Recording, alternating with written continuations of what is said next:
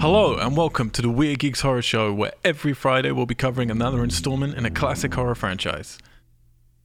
Go to weirdgeeks.com and Weird Geeks on iTunes to check out our other podcast series, social medias, Twitch streams, contact details, and news on our very own feature films, albums, shorts, and more that are currently in production for our publisher, We Are Tessellate.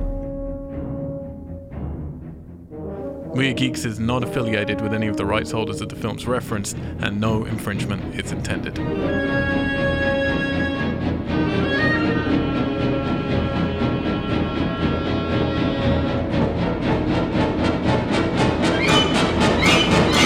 Geeks! Geeks. Hello and welcome back to the Weird Geeks Horror Show, where every single Friday we take you through another installment in the classic horror retrospective franchise. I'm your host, Al White, and joining me for a penultimate episode in this franchise is ah is ah depends if you're American or English probably because you guys fuck with your ises. Let me tell you, it really messes me up. Uh, Alexander Chard, Hey, you want to fool around? Alison Holland, Hello. and Thomas McCann. Hey, you want to get drunk? You got to combine those two to get the official line. yeah. Well, yeah, everyone's everyone's just trying out their chat up lines, and Ali's just hello. But that's thought- the work. thought That's all the work she has to do. That's all she needs Yeah. to do. That's how good Ali is. I've got, Um, I've got we're- a, I've got a new chat up line from this movie, but we'll, we'll get there later. We're going to highlight it. Uh-huh. Nice. Yeah. Uh, we're, of course, here to talk about Jaws, colon, The Revenge. Came out in 1987. It gets a 3 out of 10 on the old IMDb. Fuck. I noticed that not all of the titles have the colon. No, they're normally uh, numbered. This one, no number. And we'll get to that. There's a reason for it. It's because this movie is really ass. Lots of colons. Yeah. Infamously, uh, one of the No, no, I meant like the title of, of, this film specifically. I've seen Yes. on HBO it was Jaws, no colon, lowercase t for the, and then capital R for revenge. Interesting. Revenge. So it was like Jaws, the revenge, like if he's a person. Like it's to be fair, at the on the poster it's just Jaws, The Revenge on IMDb, of course. They like adding colons in on IMDb. oh, gotta add those colons.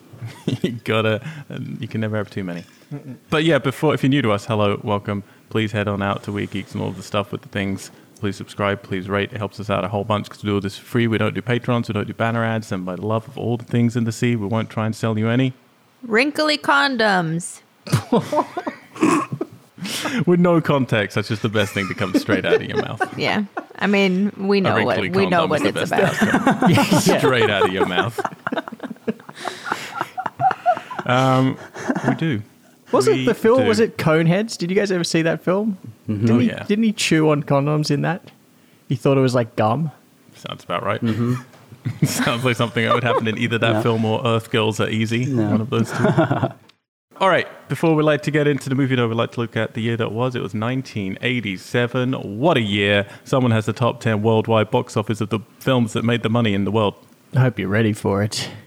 Starting Yes, at number 10 The Untouchables. Ooh. Quality movie. What a fucking What film! movie. One of my favorite scores of all time. So good. Kevin Costner's uh, leading this, right?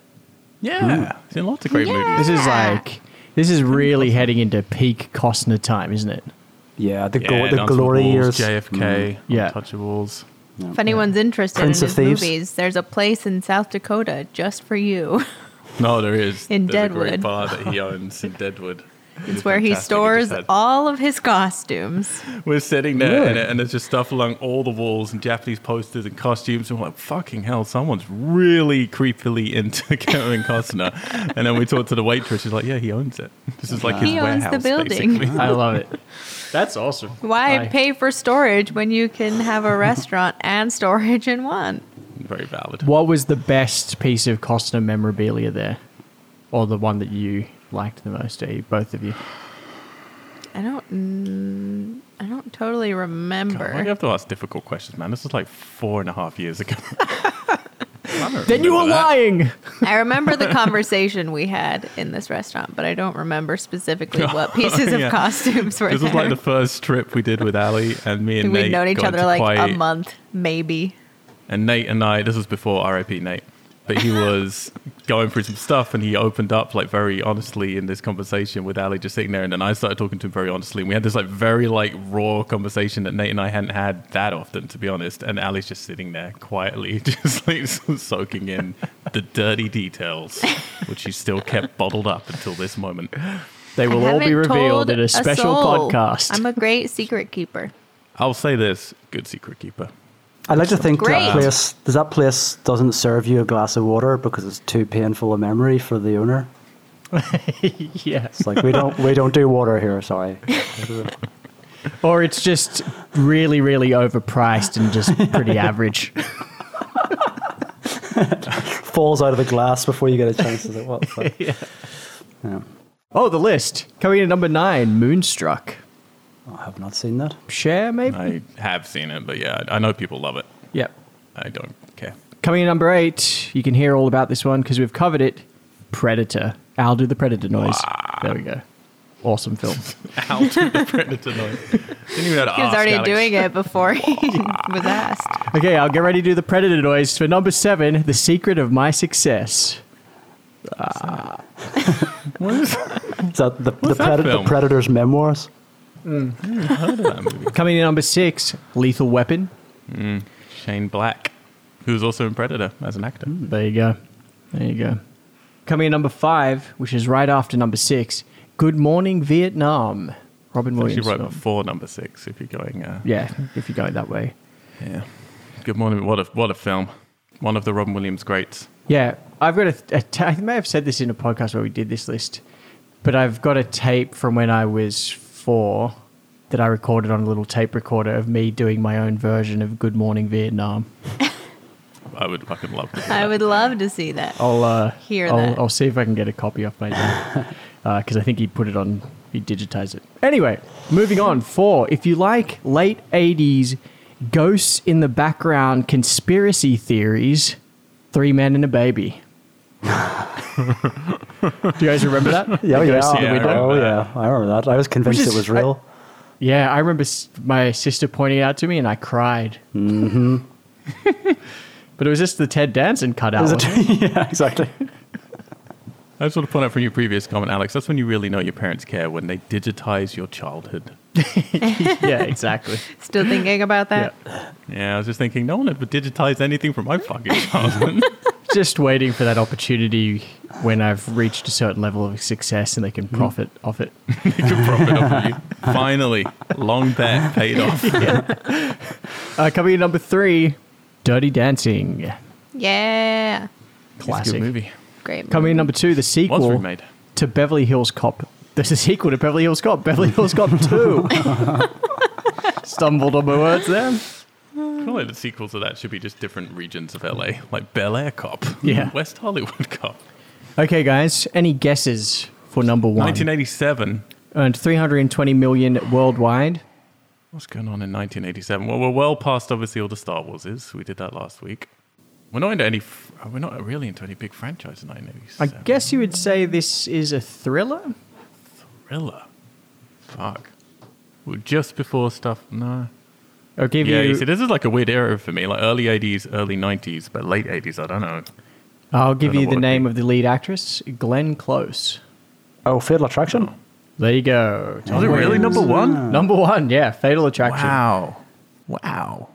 That's impressive. And that's our top 10. Thank you, Alex. That was illuminating as always. Somebody else that has the spooky movies because once again, Jaws: The Revenge. It's a horror film. You know what they said. What's yeah? This Spooky. hey, I tell you what. This is the only Jaws film to be rated PG-13. Hmm. So, what was this gore fest up against? Well, what a year for spookies it was, Al. Let me tell you. There's quite a Take lot of there's it. quite a lot here. So let's rip through these. First of all, Bad Taste, starting the career Jackson. of Peter Jackson. Yep. Creepozoids, which I haven't seen. Creepozoids. It's it's pretty funny. Okay. Is it as funny as Dolls? I don't like dolls. A lot of people like it. Slasher movie. Okay. Then we have two vampire movies, classics almost. The Lost Boys and Near Dark. Come on, I said almost. Those are classics. Yeah. What am I talking They're about? Definitely classics. Yeah. What am I talking about? Anyway. and then a classic in my eyes, The Monster Squad.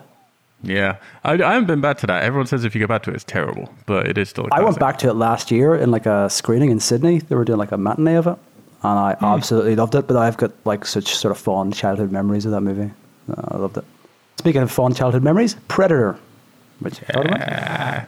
Speaking of not so fond childhood memories, Hellraiser. Covered it. Yep. And uh, something that we deserve a medal for. All of them. Covered all of them. Oh, I mean, the they have highlights. Then another one I haven't seen is Stage Fright. We've covered this as well. Big old owl head. Uh-huh. It's uh, worth watching. And then we have a lot of sequels. So we have all the twos. We have Creepshow 2, Mm. Evil Dead 2, Ghoulies 2, Mm-hmm. Hello Mary Lou Prom Night 2, No, I like this. It's really bad. Silent Night Deadly Night Part 2, The funniest movie of all time. Eyebrow acting. Slumber Party Massacre 2. Covered it. And now these next two are going to be fun with my accent. House 2, the second story. Steve Miner joint. Yeah. And now we're on to the, the threequels. We have The Howling 3. The Howling 3. The Howling 3, yep. And then finally, rounding it all off, which possibly the best film on the list, maybe, A Nightmare on Elm Street Part 3, Dream Warriors. It's most people's favorite nightmare movie. Only for the Not song. mine and Is only, only, only for the song. only for the song. Honestly, I'm not even kidding. Like all genre fans, this is the one they hold it above the first one, and I'm always like, "You're all fucking crazy." It's just a very different movie, though, isn't it? Yeah, it's like a fun comic book movie, Hmm. which is like fine if that's what you want. But like that first movie's Three's the one with the kids, right? Uh, the kids. They're all good kids. the, the, the one in the like hospital. Yeah. Freeze the one where Yeah. she comes back. Patricia uh, you've Arquette. got Patricia Arquette being eaten by a Freddy penis. Yeah. um, like She's great. stuff. But yeah, Yeah. definitely not my favorite. No, Laurence Fishburne's in it. That's right.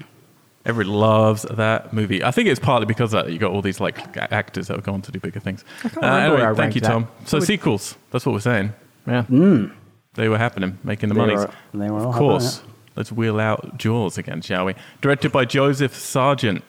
This is the person who directed a whole bunch of Lassie episodes, as well as The Man from Uncle, and would stop his career in 2008. Written by I Michael thought D. you were going to say in 1987 stopped his career. Well, so, hang on. get Did he that. direct Lassie before this movie? God damn it! I knew you'd ask difficult questions. I Sorry. think so. Well, it's because just because if I'm my background is in directing a TV show about a dog that kind of understands and communicates with humans, and then somebody comes and go, "Hey, guy, we've got an idea for a shark movie," and you're our guy. Well, why me? Well, because you do. that's a very valid point. You do Yeah. communicating animals. Yeah, we've heard you are the guy for communicating animal movies. Uh, but- oh yeah, he would have because the Lassie ran from 1954 to 1974. Okay. 20 years of that fucking dog. Wow. God, that is a lot of. That's an old Glad I dog. wasn't alive It's for an that. old dog, yeah. That dog's 140 years old. Oh yeah, written by Michael de Guzman, just the one writer on this one. So a focused vision. Wrote a bunch of amazing stories and other things too. DP by John McPherson, who DP'd a bunch of that original The Incredible Hulk show, Walking Down the Road, Yep. trying to hitch a ride. Also amazing stories. Also went on to write Short Circuit 2 and a little film called Baywatch, colon, Panic at Malibu Pier. Colon Music. spelled out, not Yeah. yeah. not That's the symbol. about. Yeah. Uh, that's what the Panic at Malibu Pier was about. It was really centering around the colon It's panic at understandable. Malibu Pier. That's how I should have read it. I would panic about that too. Uh, music by Michael Small. We've covered him before, Alex and Ali. Child's Play. Ooh. Hmm. Great theme. And that great movie Knight Moves. You ever seen that? So it's Christopher No. Lambert, the Highlander himself. It's a sexy thriller all about chess. All about chess. I'm not even shitting you. That's funny. Wow. I used to watch it a lot as a kid because I was really into Christopher Lambert because he was the hmm. fucking Highlander. Yeah, I remember you being really into Christopher Lambert. I remember that was an interesting thing about you when I first met you. This guy really likes Christopher Lambert. It's from lots of different places. You ever going to cover Highlander? Oh, I'd love to cover just as a Highlander. sort of- if, I'm- if anyone gives me the excuse, I'm fucking in- all in. I'd be in for All in. Highlander, be including great. including the TV shows with Duncan MacLeod. no, not touching. I will do the movies that have Duncan, Okay, okay. which, to be fair, are most of the movies. Uh-huh. Starring Lorraine Gary, returning as Ellen Brody. She hadn't worked for eight years. She came out of retirement to do this. The last film she'd done was Steven Spielberg's 1941. Which is much known as maybe his worst film. Lance Guest, as Michael Brody. He was in Halloween 2, so we've covered him there. He's also in a little bit Party of Five, one episode of The X Files. Now he's doing short films. Mario Van Peebles as Jake. Yeah. Does that do he mean something to you guys? Yeah, absolutely. I yeah, I was, I was chuffed when I saw Mario Van Peebles. I think I remember him from uh, oh, what was it? I meant to check which movie it was. There was one specific movie that he was in. Was it Posse? Maybe Right, okay. remember. Yeah, But he was I, a- couldn't- he I couldn't figure out where I knew him from. he was in a lot of things in that kind of early '90s kind of period. I remember, And he has one of those names I feel you and he know. has a name. Yeah, exactly.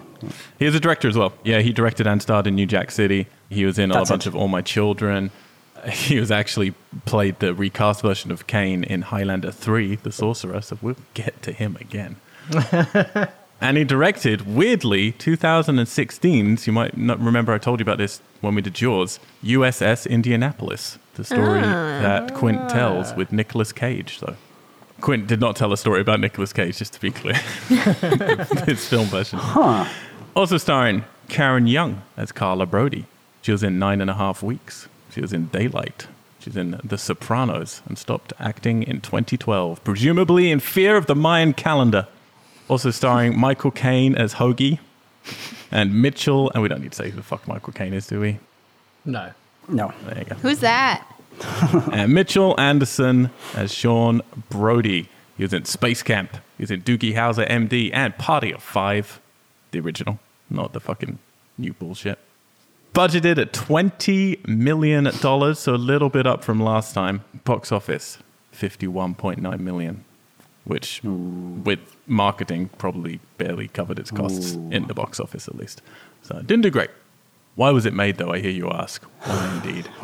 MCA Universal, we're going for a tough time. So CEO Sidney Sheinberg decided it was time to bring back Jaws because even though the third one wasn't critically lauded, it did make good money.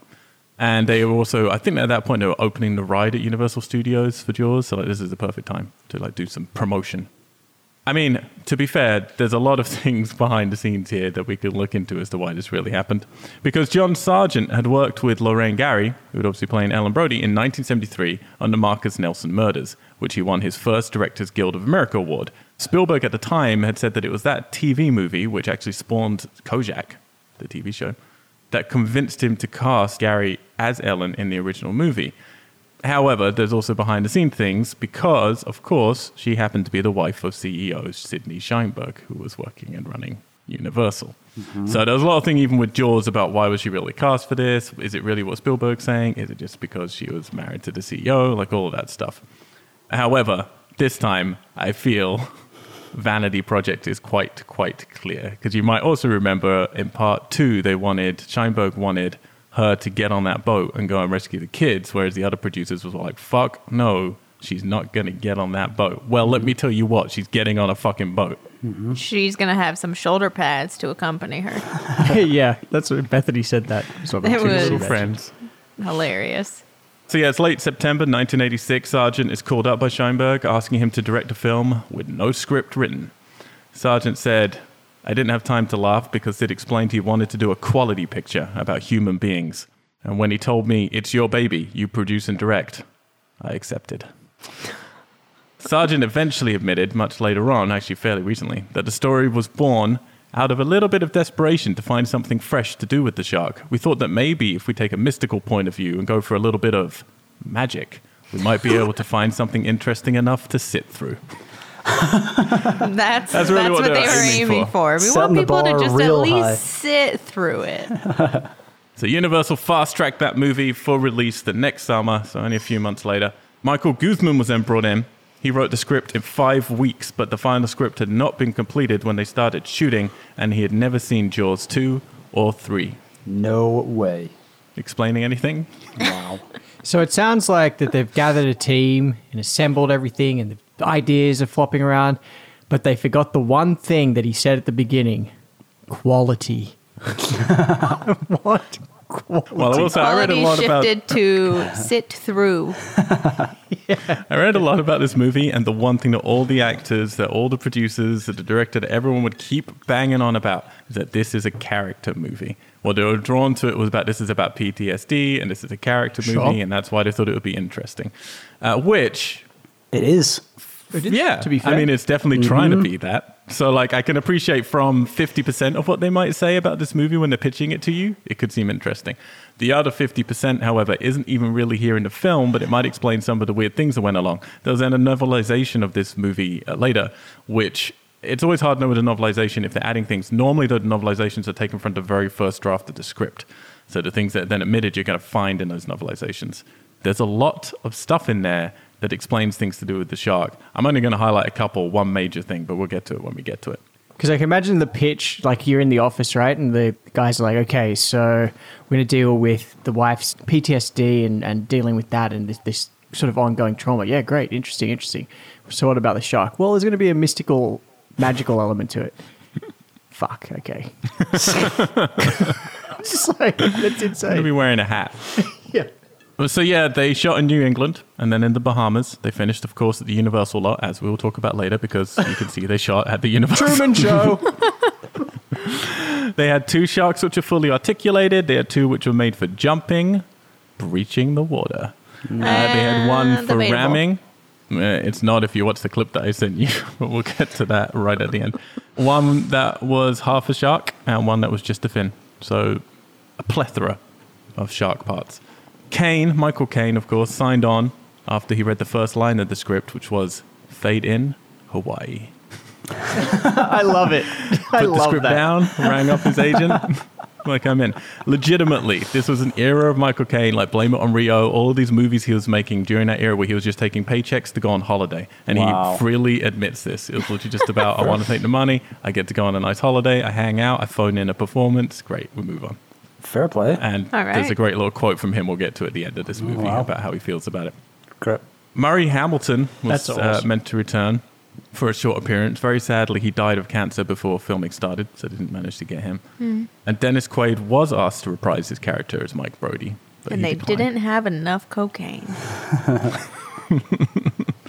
Not for all the snowy mountains. A few more world. pounds, he would have been convinced.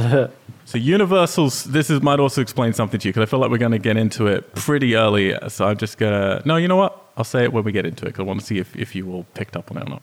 Lots of fun things with this movie. All right. I have seen this film before. I saw it a long time ago. I remembered one thing from it, and I presumed the film would be full of lots of other things like it. It wasn't. Yeah. Who else has seen? What's the deal?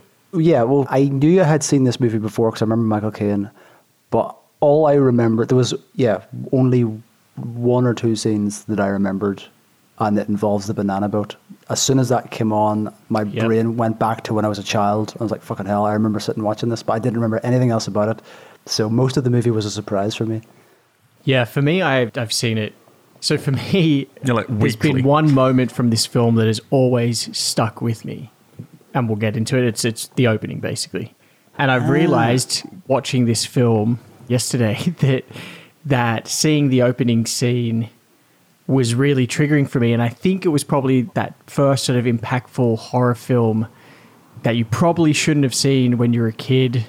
That it was either you saw because of a older sibling or it just happened to be on TV, and all of that opening scene and what happens has been so clear in my head. And going into that last night, it was just so triggering because I, I, could just see it and and anticipate it, and yeah, it was like that for me is. And it's funny that it's in this film, but it's like that is the sort of Wow. horror triggering moment from my childhood. And then, like you, Tom, sort of remembering Michael Caine was in it, but not remembering too many details. But as soon as the banana boat came, I was like, okay, yeah, this is mm. all flooding back to me. This is very interesting. But We'll get yeah, but it. yeah, the opening for me, crazy, weird, triggering. I, I was I was watching this because I remember uh, when we were doing Jaws three. Alex, you said that yeah, there was a scene that stuck with you, and I was watching this trying to remember what it was because then when the banana boat scene happened, I had this exact same thing. Like, holy shit, fuck! I remember this very vividly as a kid. but Yeah, I've yeah. forgotten all about it. It's just interesting that we had similar experience with two different parts of a Yeah. very weird movie. yeah. Yeah, we'll get into it because there's some. Okay, that's very fascinating. The two parts you pick. Ali, you've never seen this before, so I have fresh not. Eyes. And before we get into it, I'd like to remind you you forgot the shark facts again. Oh yeah, but it was on purpose this week. so. Mm. Mm-hmm. You hate learning about sharks. I get it. Hit us, Sally. All right. Be excited. I First want, fact. I'm looking forward to the fun one. I want the attack one. The conservation fact is really interesting too. For fuck's sake. Attack fact we're going to start with for Tom. Yay. This can also be clarified as it can seem like a fun fact as well. That's what I love about I don't the like these facts. overlapping brackets. It make me uncomfortable. Uh, I well, love that. then you can lead the facts on the next podcast. Sharks eat breakfast and dinner. They feed around dawn and again at dusk, typically. So if you're nervous about something and you want just a very general rule of thumb, you can avoid the water at those times. Yeah. so lu- lunchtime's fine. Yeah. I mean, by like by no means do sharks stick to a concrete feeding schedule. So if you get attacked at noon, They missed breakfast. That's what that mm. means. Yeah, they fair, woke some up might be- late. Yeah, some might be late sleepers. Yeah, breakfast like might Al. you wake up. Right. Thanks. So that's the attack fact. Just gonna call me out just because I got out of bed ten minutes before this podcast and it's showing. Now, conservation fact. This is, I wanted to bring this up because it's a more complicated discussion than the other conservation facts we've spoken about, like sharks in captivity for entertainment, shark finning, overfishing, that kind of thing. This is about medical research, which I don't agree with, but it's, I think it's a more valid conversation to have at length with somebody. Deep blue sea. So, sharks are used in lots of different medical researches. A big one is cancer, but some other ones are Alzheimer's, fibrosis, wound healing, and as surfaces to prevent bacteria from clinging that they use in hospitals. So, wound healing, sharks heal very quickly from wounds while resisting infections in the process. So, researchers are trying to understand which genes contribute to this quick healing ability so that they can start using it in wound healing human medicine. That's cool. Are these researchers people who watch the Jaws films and like, how is this shark back? Yes, again? that's Next how research. we better look research- into this. That's how research works. like, how this shark seems to be psychic a little bit. Cancer. Sharks are also known to have an immunity to cancer. In one particular study, researchers found evidence that some shark immunity genes have undergone evolutionary changes that might be tied to these cancer resistant abilities. Hmm. So that's something that's studied a lot. And then hospital infections. To prevent hospital acquired infections and minimize the needs for antibiotics, researchers have studied the use of shark skin to reduce contaminated surfaces. Because of its roughness and certain properties, shark skin is able to deter organisms from attaching to its surface. And there's a team called Sharklet Technologies who tested the strategy in a study that used shark inspired micropattern based material on the surfaces rather than actual shark skin. I would be willing to put myself forward for any shark hybrid gene therapy if uh, there's any doctors listening.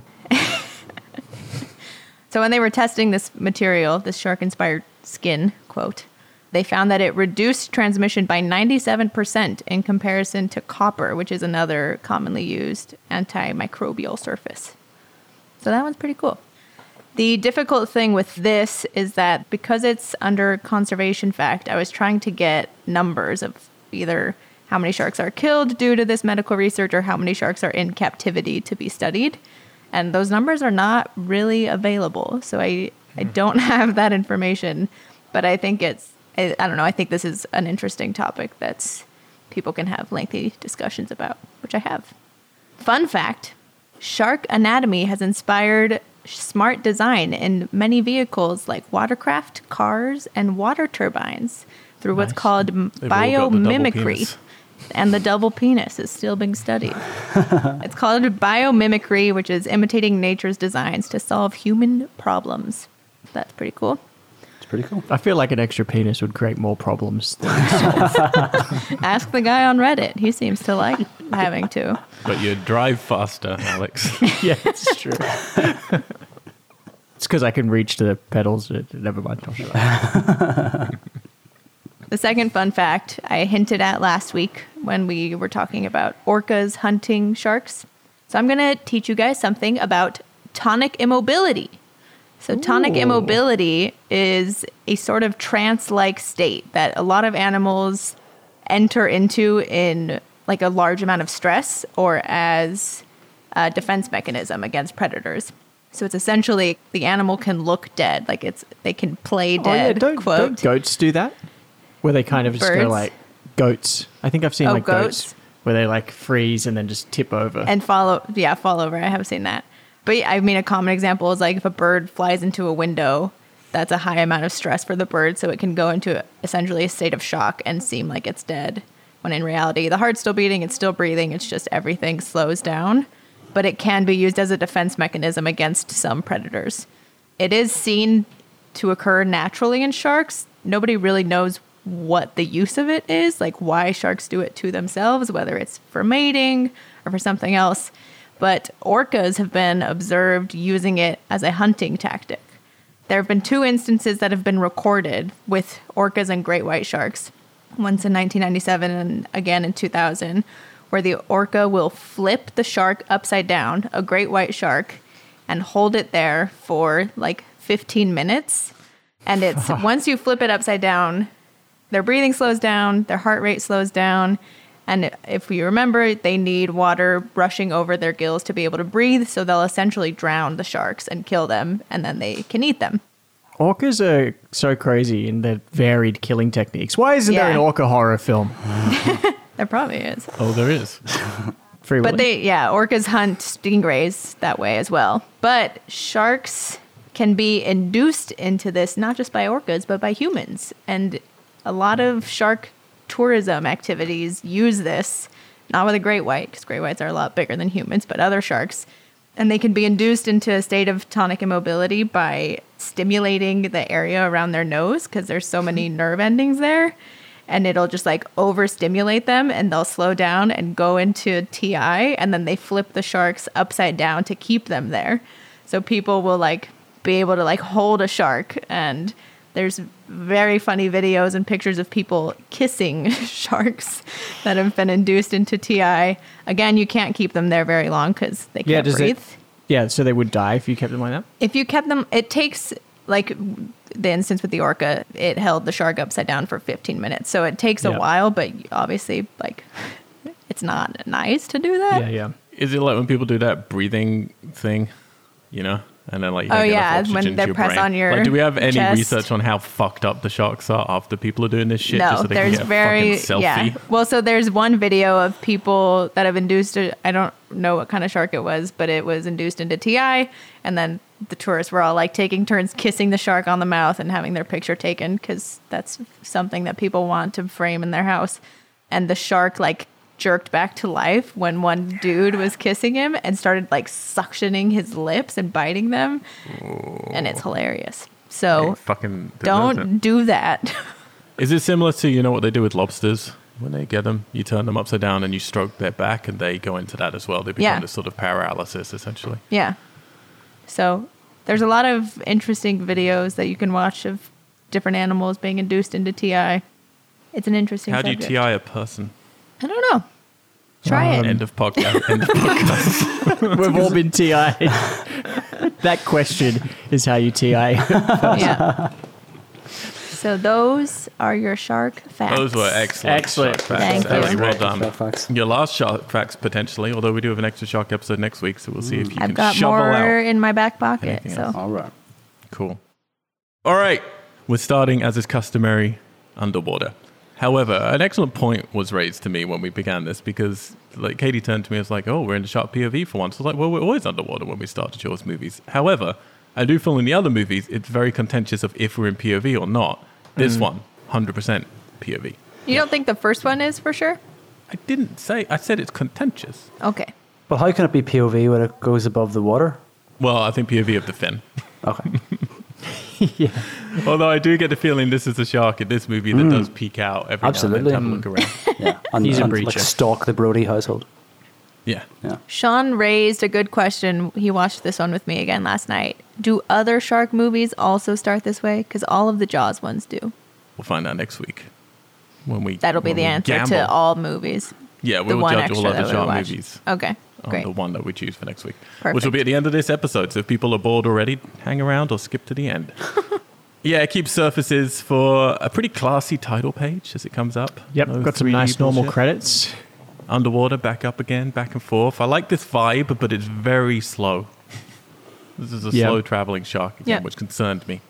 We had a slow one in the last one. I'm liking this, they're sort of honoring the score and then giving it a bit of newer sort of flair, which I'm appreciating at this point.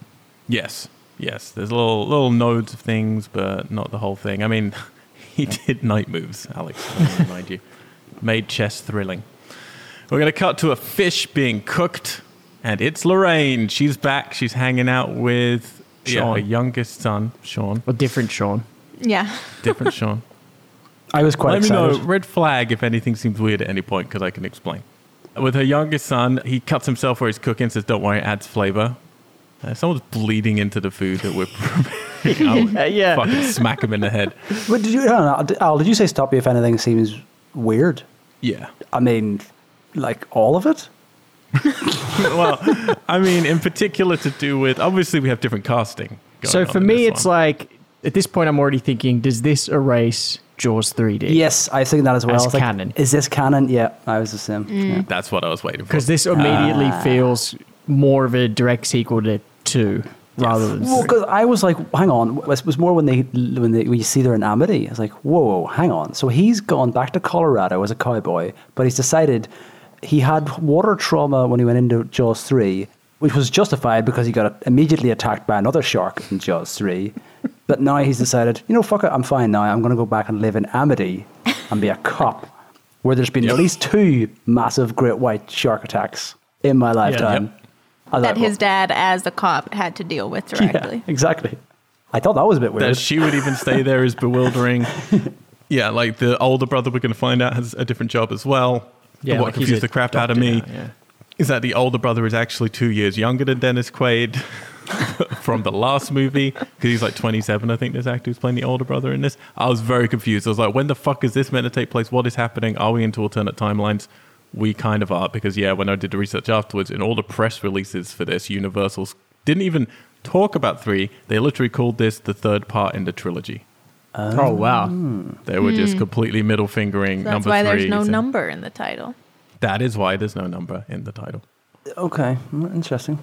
Mm-hmm. All right. So, if you want to be a purist, ignore last week's. You got your perfect form trilogy, and this rounds out the story of the Brodies. Not to jump ahead, but like I almost feel that doesn't work as well in the sense that like if you just take the first two movies, that's almost coincidence. It's the third movie that really hammers home the holy fuck Personal this- vendetta. yeah, exactly. I mean, at this point, though, I'm on board with that kind of Yeah, that shift. That it's kind of feeling like a direct tie mm-hmm. into Jaws two. yeah, So, like at this point right now, I'm like, okay, this is I can accept that. I'm also liking seeing Amity in the winter, and that they're mm. not going to have this mm-hmm. this shift into what we've already seen.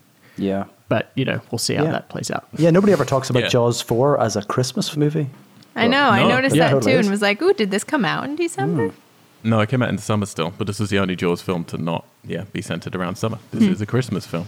Uh, yeah, which I like. I always like when you put a themed holiday in the background of your movie. It immediately gives some character. It lets you, you know, just gives some focus to things. Why people are doing things. Mm-hmm. What music's going to be playing. You know, textures and stuff. I like it. But yeah, anyway, Michael rings up with his daughter, so we're getting the older brother ringing through. Which at this point, I was like, oh, is this just going to be like just to let you know he still exists? We're going to have the phone call, but we don't need to really deal with him. I knew we weren't staying in Amity because I'd seen this before, hmm. but I didn't remember this whole section. I just hmm. remembered the Bahamas for this movie. Oh, I did. Yeah, he's a doctor now. Her son is yeah the deputy sheriff or deputy. What do you call it? He's yeah, the and was it implied that like his dad's deputy is now the sheriff? I think so, and he's dealing with tipping cows. Yeah, yeah. Amity's still up to problems. stupid shit. Yeah, and this younger son, he's getting married. There's a very sexy headshot of his dad in the office, yeah. which we presume they just owned from the first film Yeah. because I doubt he would have given them permission to put a new shot up. I didn't go back and look at it. Was there a eulogy there or anything, or was it just like his headshot? There was a Shut- plaque on it, but I couldn't read what it said aside from Okay. his name You think they would have given us the close up so it really immediately because it takes a it's a long time while before they like, Where's the confirm. father? Yeah. Yeah. Yeah. Yeah, and then there's there's a duck. I've forgotten what the word is. They call it like there's a duck something clogging the fucking estuary or whatever, and the fishermen are complaining, so he's got to go and sort it out. Which, by the way, when we get there, there's a log in the middle of the ocean. Like everything's fine. Touching like No. a, a buoy. I don't know what the problem is here. I initially thought it was like the electrical cable from two. I was, I watching on quite a small screen, but that's, that's what I thought that was. Yeah, it's just this is just bizarre though. It's like there's nothing. I expected there to be something where you, there's a small like bit of water with something that's clogged it up, but he's got to go and sort it out. Instead, it's just like in the middle of the ocean. It's like there's no Yeah. problem But do we think that the shark set that up? Absolutely. Oh, because there's shark bites on it, isn't there? It's revealed later. Hmm. There Fuck and is- waiting. Hmm. Jaws Yeah. is now Brucey is setting traps now. and yeah, this is the problem when you don't know that, that they're ignoring three. Yeah, he gets in a boat. He had to go out. Oh, there's no fucking way. Yeah, he got on a So I'm boat just and I was immediately like, "Excuse me?" detached. Mm. Yeah. Yep. So do you all know why this scene feels weird? Because it is weird. Well, because originally this was meant to be Roy Scheider. They wrote this opening to be Roy Scheider, who was Oh, somehow still working in Amity, who was yeah with the wife, and then he goes out to do this job, and he gets got by the shark here, which is why then when he was like "fuck no," I believe his actual line was, "Even the devil himself couldn't convince me to do I love, another Jaws love Roy movie." Shadow. wow. So they had to sub him in with his younger son. and just pretend he was dead the whole time. yeah, yeah, and then go with, "Oh, the shark killed him." Through With, a With heart attack. stress. Oh boy. Anyway, the shark is watching him like Jason. It's got like proper like peeking out. It's like, Ooh, what's he doing now? Then it genuinely roars. Yeah, I can't believe they keep putting those in. These roars. There's people really think it's a good idea. And in a moment that would be Alex's initiation to the feeling fear, uh, he comes out of the water, grabs him in a series of very weird edits, bites his arm off, but we could see his arms clearly under the jacket. Yeah, it's like so wide. and all the carol singers are singing, so they can't hear him. Lots of really bad fast close-up shots, which made me worry. I was like, "Oh, is this going to be like three again when we don't actually get to see anything? It's just like this mess of editing. We don't see how he dies. We just suddenly cut, and the boat is destroyed. This is not Like, the only time that will happen. Mm-hmm. So that's chomp one. I do like the drowned out screams by the choir. I don't mind any of this on paper, Alex. You guys, Al and Tom, are bigger sort of horror fans. Is that a kind of classic horror trope? Someone getting killed and some other kind of Yeah, you have public a parade thing happening. going or yeah, something. because it's Yeah. in. I know what you did last summer mm. when there's like the the parade and she's getting stabbed. But I was just trying. I didn't have any other references where How, how did you feel watching kind of this back. Alex? So, yeah, watching it back was triggering in a sense of just suddenly feeling like I was four years old again and watching something that I shouldn't be watching and just be like, holy Half fuck. of that was true. And at this point, I think coming right off three, I was like, okay, I'm appreciating the tone a bit more here.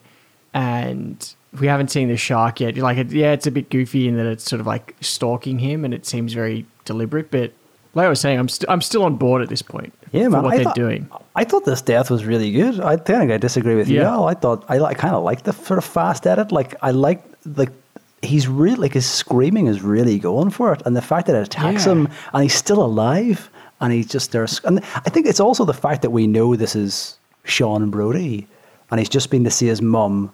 So it's got that additional weight of like the three movies. Maybe it's just because Yeah, and like that, them. that feeling of also when he gets bitten and he stumbles back, even Yeah. though you know his arm's under the jacket, but his like realization of like, fuck, his arm's gone. Yeah, and it, it's it's it's it's just pretty full on. I thought it had a kind of uh, visceral kick to it, the way it was shot, and I felt like there was more blood in that sort of quick edit than there was in the entirety of the third movie. So Yeah. I, I thought it was quite cool. Yeah, I don't mind this as a kill. I think the this is going to sound strange, but I was happy that a Brody was finally killed by the shark. Just because Yeah. if we if we got through this entire franchise, they're the ones interacting with the sharks the most in all of these movies. I was going to be pretty upset if they just let other people die and then you are the think the ones to kill them at the very end. I know. I mean, hence the revenge. It must be like I get yes, we it. finally got one. So I did. Yeah. I did feel satisfied that they went that direction. My problem was, yeah, I was coming off of three, didn't realize they were ignoring three. So I was immediately like, well, this actor's younger than he was in three, which just annoyed me. He'd no way he'd have this fucking job going out and about. So I was immediately detached from the character just without the knowledge. If I'd had that knowledge, I'd be like, cool, I can go in this with different. So I do think it would help watching this film knowing, forget about three. I- It could I- have just made me think, I oh, how can. I. Okay. Well, for me, it's like I couldn't. Res- I was just like, this is fucking stupid. Like, there's no way this character would ever get Yes, on a fucking boat yeah. ever again. That's true, yeah. Like, so I immediately was like, I don't care. But the thing with this movie is like three and four are renowned for being two of the worst movies of all time, but so bad that they're really, really enjoyable. And most people find this one more bad that it's enjoyable in that way, whatever the sentence is, than the third one. So when I go into this, I'm expecting like goofball, ridiculous levels because I only remember one particular bit that we'll get to later. And I think the whole movie's going to be like that. And instead, it's like coming in with this, yeah, this is going to be more like we're trying to be like the first and second Yeah. one. There's like a more drama tone to it and all this stuff, which I'm totally up for. But I was like, that's not what I'm expecting. And then when it gets to this kill, again, like the fallout of it's fine. And if I had known to ignore three, I would be more into this character then, I think, and I would have done something.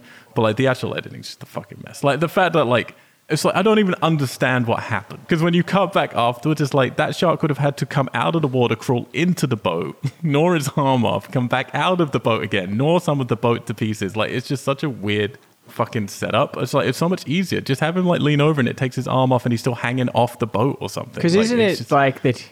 Isn't those sort of movements are that he's trying to hook the log, so he's leaning over.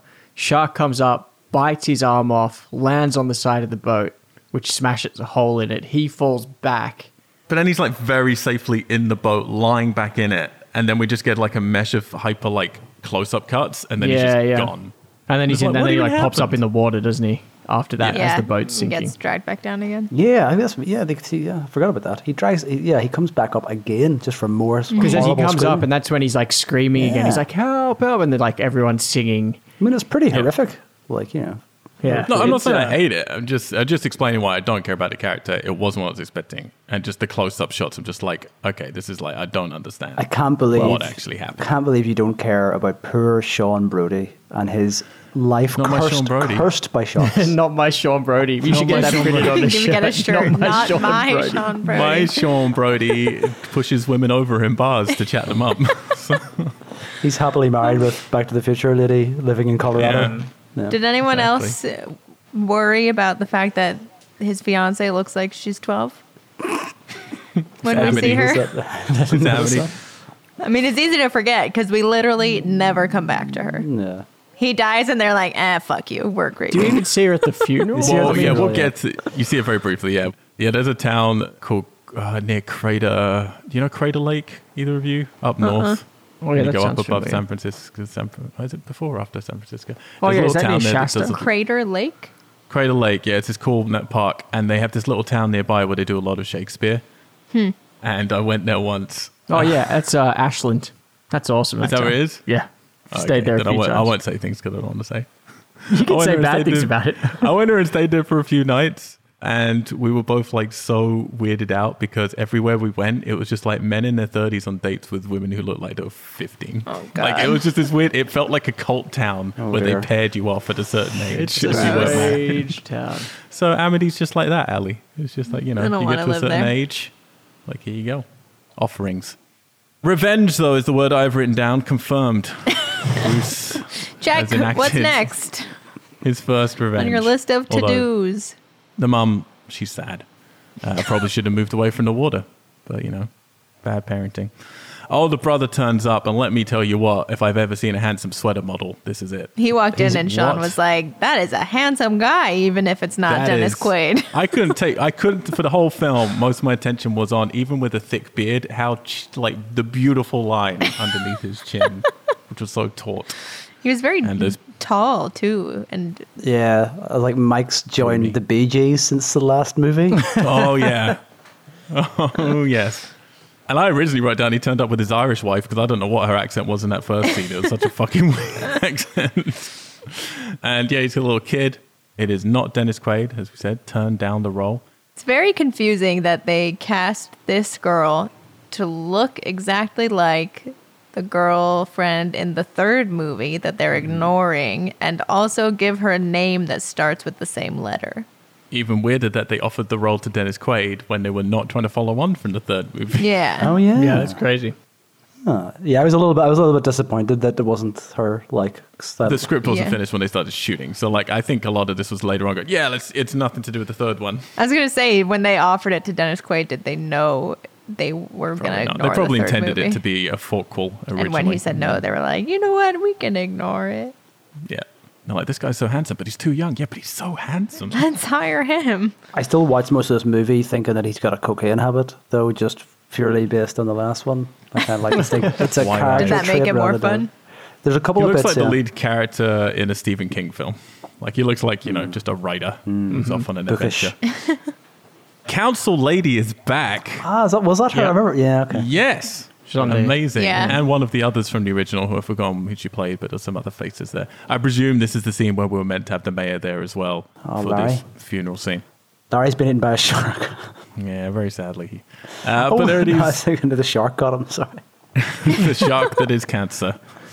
I really like this shot. There are like some adult thought out drama shots in here that they Yeah. try to do. And I like the shot where we're in that room with them in the funeral and then the son goes out to see the mother who's standing on the beach and we just stay there with his wife as she's looking out the window. So the conversation we hear is inside the room, but they're off screen and we're just mm. looking through the window down to the beach. I wish they'd done the whole scene like that because we cut out afterwards. But it's a really it's a nice little moment. Again, not what I was expecting with this movie. I was expecting like goofball, ridiculous, stupid, but they're trying very hard to be like, no, we want to be a serious PTSD film. Yeah, they're really trying. Yeah, and like I'm still on board at this point. Still on board. She's determined, and uh, through what evidence, I don't know, but she's determined that the shark waited all this time and came for him, denying two bits of logic. Number one, the shark has not previously killed anybody in her family. Nope. And number two, because it's acting like loads of the family have died, but it's, but it's like, no, no mm. one. This is the first one. Mm-hmm. And number two, they killed the shark. People keep talking about, is it the same shark? Like, what do you no, it literally Yeah, yeah. exploded. Both of them did. Yeah, and it's interesting because at this point now I'm thinking, okay, she said that, but the way that it's written and the way it's delivered, there's no ambiguity in it. It's like either way. It's either going to be, yep, it's full, cra- like this is the shark, and it is coming back, or it is her PTSD. But they never, they're never ambiguous enough. With I don't know, it's too, it doesn't work. like it just, it puts it in a position where you're like, okay, how are they going to play it out? Because it's, it should be a bit more grey, and they should take more time to sort of jump to that conclusion. jump to her having those sort of feelings. Maybe It'd know. be different. It'd be mildly different if Brody, like if her husband had been killed by the shark. As But he was, mm. Al. He was killed by the shark. he lived in fear his whole life. Don't you understand her?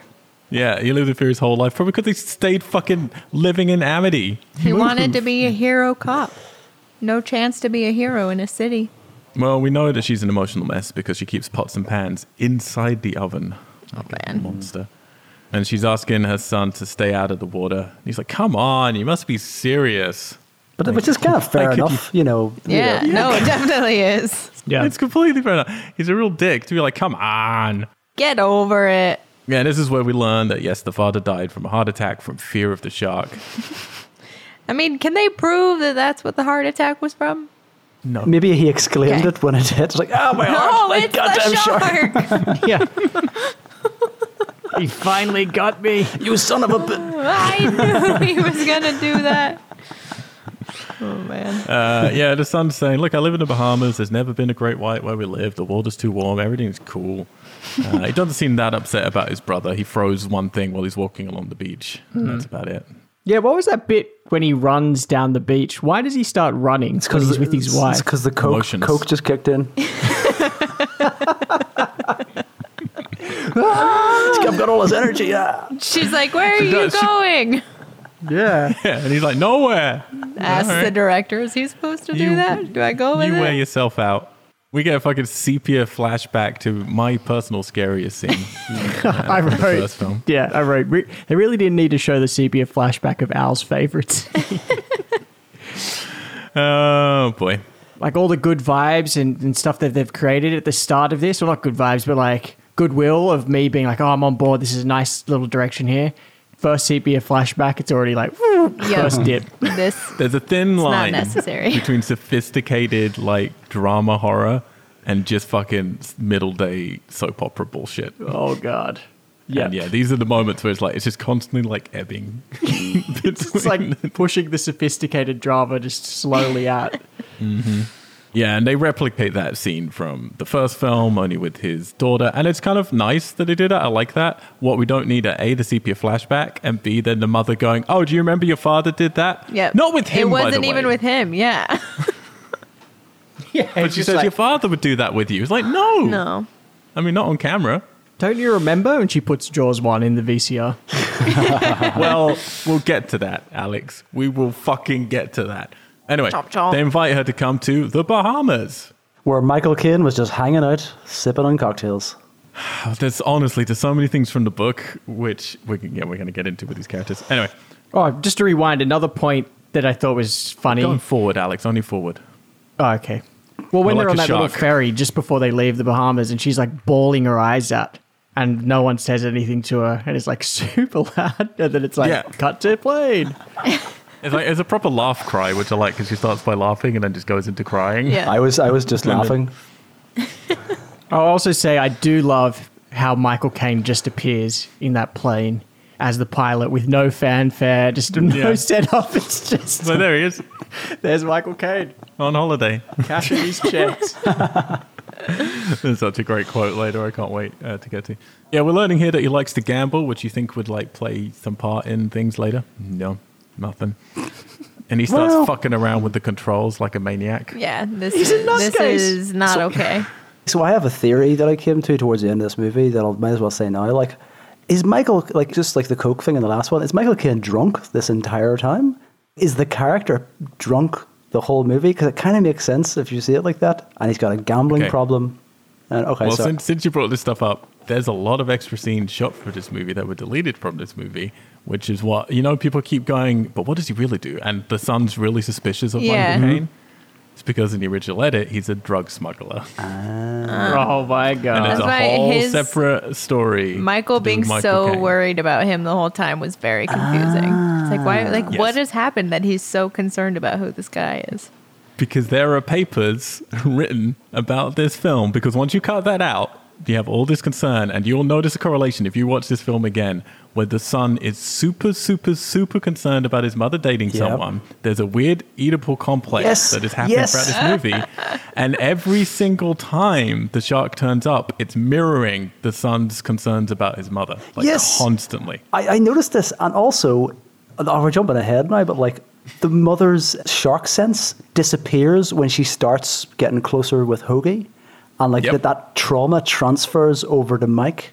I was Yep. like, I was, I was watching this movie going, am I imagine, am I really thinking about this too much, or is this actually a thing that's happening? So I feel very vindicated, Al, that there is actual.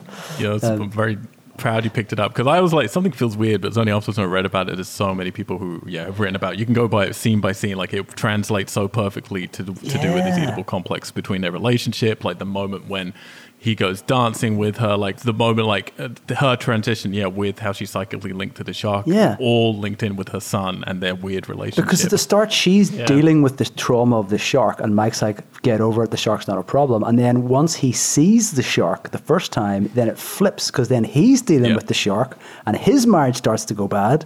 Meanwhile, Yep. the yes, Constantly, while his wife's like trying to have sex with him, and he's just staring out at his mother longingly through the rain, Yeah. like So Topless. loads of Um, things. You know, it's funny when before we started watching this film, I was trying to remember who Michael Caine's character was, and for some reason, I kept thinking that he was going to be Hooper, but he's obviously not. Oh yeah, That could have that 'Cause could they have had worked fa- if he was like out in the Bahamas researching. He just something. with, also with no fanfare, just turns up. yeah, exactly. That's what I'm doing now. and I'm British. Yeah, yeah. I They live in a weird place. um, it just doesn't seem like a place that they'd be living. But his wife's a sculptor. She's done a terrible sculpture piece, which is subjective, I guess. But it was real bad. yeah, it's, it's Yeah. something. There's a moment where it seems like it's supposed to be significant and recognizable as I imagine a shark. It looks a little bit like a shark's mouth. Yeah, Um, and then the music makes it feels like That's it's haunted. generous. which it may be haunted. Let's be let's, at this point. The Honestly, movie, the music and the way this scene is shot, with him then framed inside the shark's mouth, inverted commas of the sculpture, make it seem like, oh, this is the haunted Yeah, horror item is- from this Yeah, movie. it's it's funny how they evil of the, the world. score in this they they give it that little hauntedy, those little twinkly sounds. Yeah. Yep. I even got that like when there's that scene earlier when the kid is like, "Is Uncle Uncle Sean's dead now? Will he be coming back?" And part of me is like, maybe, like The way this is yeah, going. He, he, he might he might do.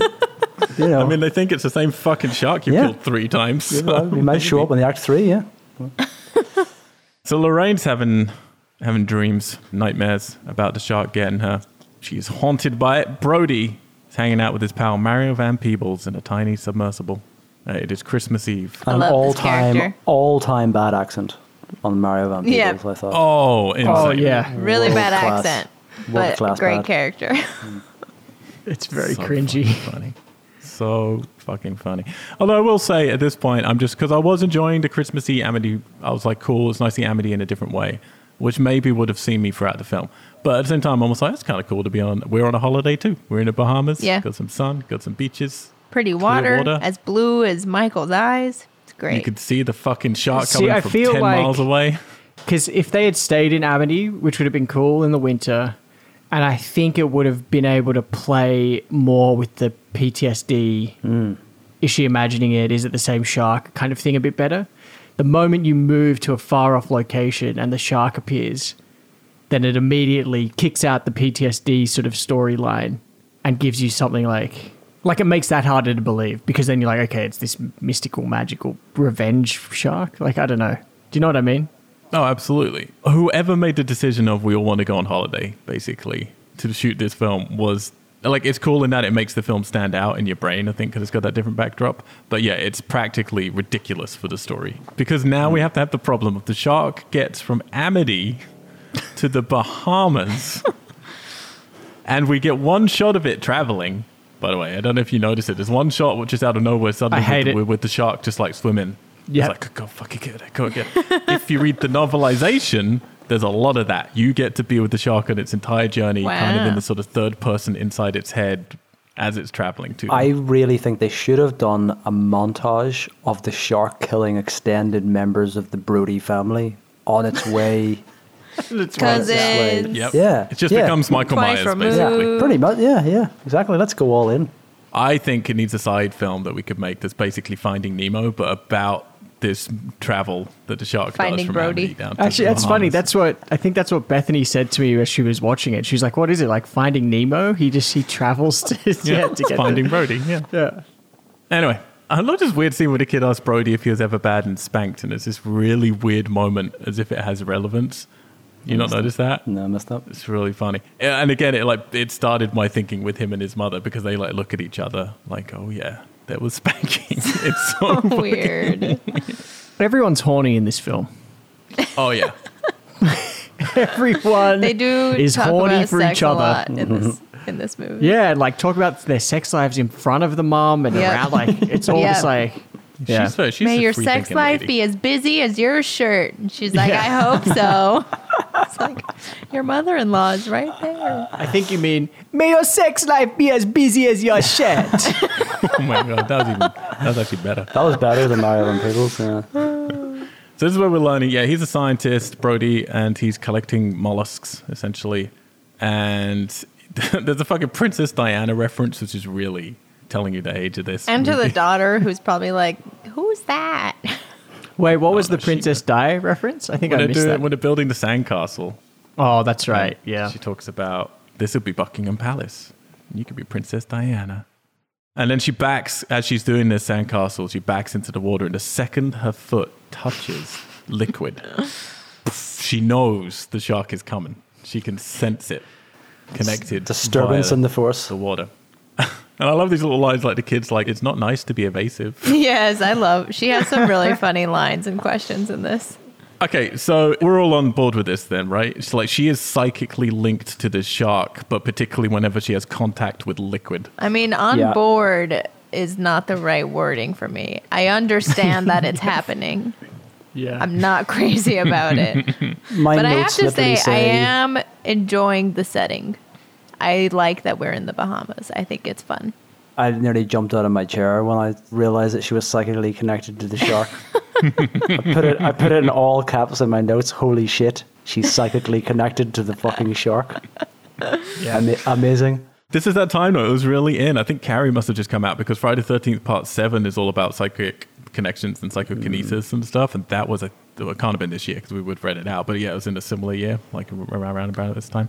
So it's all the rage, psychic connections. Yeah, I don't know if I was on I'm like Ali. I don't know if on board's the right word.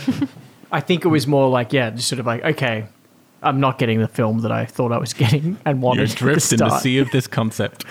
I, th- I think because at this stage I was like, okay, she thinks the sharks are connected. She's completely insane because the film hasn't made you think that as well. But as soon as you have that psychic connection, the film's telling you, oh, oh, wow, oh shit, right, she is actually okay. Yeah. Okay, cool, right. Well then, let's go, let's go crazy. And I was like, all right, I, I'm totally on board with this sort of batshit movie, which we don't ultimately get. and it's but, like yeah, and so we've already just had that what you were talking about right now that first weird cut of the shark swimming, mm-hmm. and I mean, I, out of all the films, even the last one, I'm I think the shark looks awful. yeah, you can see the seams along the edges of it. it looks so Yeah. bad. And I'm just like, God, don't show that again. And well, Its movement a is lot of it. better, but externally, yeah. Yeah, great. it does some good wiggling. Again, this had the, by far the most articulated Yeah. parts of its body and all this stuff. At least the main one. Brody sees his mum with Michael Caine. He's starting to make the moves on her. He's giving great lines like sometimes Brody talking or to a Caine? stranger is easy. Caine. Other great lines like I always listen to my feelings. great advice. Um, but and she tells him that she knows the shark is coming. So they Which he go up in totally his takes it in his plane. stride. Takes it all in his stride because he's pissed. I'm telling you, he's drunk. He's fucking. He's too He's like, busy "Ah." peddling those drugs. Maybe he's just spiritual, guys. He's in tune. I mean, he genuinely he just looks like he is what he is. Hmm. Cake and a paycheck on holiday. like, oh, you're talk to this lady? All right. Flirt with her? Sure. Peebles is underwater when the shark just fucking turns up. Didn't take him long to get from Fast Amity shark. to the Bahamas. About 24 hours, I think. this shot's fucking insane where it's just like float right by him. and this is where we're going to establish that the shark is not interested in eating anyone unless they're Except Brody blood. sometimes. Loved Yeah. it. Except Well, when no, it he does. does that one by accident. Well, does it? it. Mm. Yeah, I, love this. I like the shark is just like, fuck you, Mike. I'm here for you and only you. It's great. And Lorraine, who's put in this festival on the island with Caine, suddenly stops. That's right. And Stop. turns. It's here. Something's happening. I wrote, God, they don't hold back with showing you the shark. She senses it. Jesus. the look on Brody's face when the shark comes up, starts eating the boat he's on, and then fucks off again. And when they're literally like putting it together, Yes. I'm like, why didn't he go for Peebles? And look at his face of like, I know. shit. why. I wrote, my I wrote, a he's a, with a shark. I wrote, he's a marine biologist, but his brain is saying the shark followed us, making him a bad marine biologist. Can you imagine biologist. that being given that task as an actor? Like, now you go to the scene where you're going to put all these things together. Yeah. You're going to realize your mum's psychically linked to a shark. The shark's just traveled over 24 hours from Amity to here, but you're a scientist. Interpret. Yeah. It's But with dumb. eyes like that, he can do whatever he likes, to be honest. No, I know. true. Definitely got lost in his eyes and his Yep. beautiful Yeah. hair and facial hair. Hmm.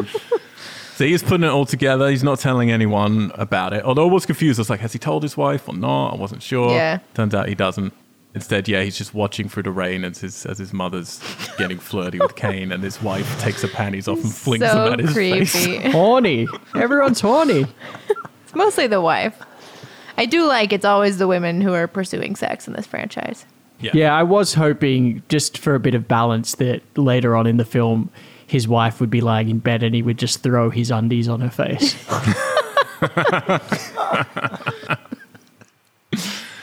and that, that, that's just how they both initiate sex. That's how they do it. That's just how you know.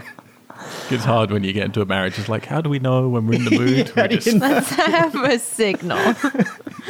If I fling it back, that means yes. Yeah. Yeah, Proceed. exactly.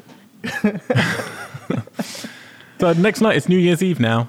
So we skipped, I guess, you know, whatever. Merry from Christmas, Eve to New Year's. Eve pretty quickly. They're at the casino. Michael Caine's making money and then loses it all, but doesn't seem to give no shits. Because he's drunk. And he's a drug smuggler. Yeah. Yeah. And because you need two reasons to party, it's not only New Year's Eve, it's also Louisa's birthday, who is Peebles's wife, right? That's whose birthday I it think so. Mm-hmm. Yeah. Wife she's not in or this much. In the novelization, she's in it quite a bit. There's a whole subplot because, of course, shall we get into it now since we talked about the psychic link? Originally, it's a voodoo shark. Oh. Oh. Oh, is that mentioned at some point in this film? They meant that someone says something about voodoo. Yeah, they basically Yeah. don't you don't believe that voodoo. Yeah. it's left in here because she is a practicing white voodoo witch in the original version. of this Wow. Okay. Okay. And everything that's happened about the psychic link and why we have to go to Bahamas is because this shark is imbued with voodoo powers. So So it's are- kind of like a Weekend at Bernie's 2 sort of scenario. Straying a little bit from the PTSD drama, like let's play this serious. Hang on, but are we saying then that the Brody family was cursed way back before the first movie? That somebody put a voodoo curse on the Brodies? What did they do to deserve this? Exactly. I'll be honest, I didn't read the book. I just read the. I need I need a people- prequel. I need Yeah, a I think we I think- prequel I think to the prequel. voodoo side of this story. Yeah. I Yeah, mean, is it a Shambhala kind of situation where Brody, when he was a cop before Amity, killed a guy who then reincarnated himself As a shark. into the shark Yeah. Over and over again? Hops That's from shark to shark every time Brody explodes. Every one time of the shark them. dies, the spirit just travels through the water and then voodoo possesses the clouds bigger roll shark. in. Voodoo clouds, exactly. I mean, again, Yeah. the tie is here. Music done by the person who did Child's Play. It's all coming There it is. together. It's all connected. Somebody should pitch that movie. I mean, fucking voodoo sharks, man. I don't know. People start excitedly talking about the discovery of the shark, but then everyone's like, dude. He's like, oh yeah. Uh, because they don't want the mother to know and freak out. I'm still hung up on things apparently here because I still don't know that they're not counting the third one. So I've written down here, this Brody is two years fucking younger than Dennis Quaid last time because I've apparently just done my research as this scene is happening. Yeah, so Brody's saying that he doesn't appreciate Michael Caine chasing his mother. and she tells him, I'm finally going to stop believing that your brother's death was intentional. By the way, it's been like five days. Yeah, this I is still at the not like- dance, right? That they're having this conversation at the New Year's Eve party. Yeah. when they're dancing, isn't it? Yeah, yeah. So then, if uh, Sean's death at the start was originally meant to be Chief Brody, was she still meant to be going off five days after his funeral and hooking up with Michael Caine, or was there a bigger time? Was there a bigger? That's so. a really good point. Was there a bigger think so. time jump? Uh, I mean, again, I feel like they just made so much of this up as they were going along. Mario Van Peebles wrote his entire role, apparently. so. So, just so you guys know, we're at the halfway mark of the film here. How many Mike- kills have we had? yeah, exactly. We've had one kill. Mm-hmm. So, I've written here on my notes halfway mark, Michael knows, mum lets it go, shark bit's dreadful. I wrote could really do with a death. Yep. Yeah. Even at this, This at this this- point, Sean, who does not like horror movies, was like, "Is anything gonna happen in this movie? Like, uh, what's the plot? Who's gonna get It's just- Oh, killed?" things are happening. Things are happening.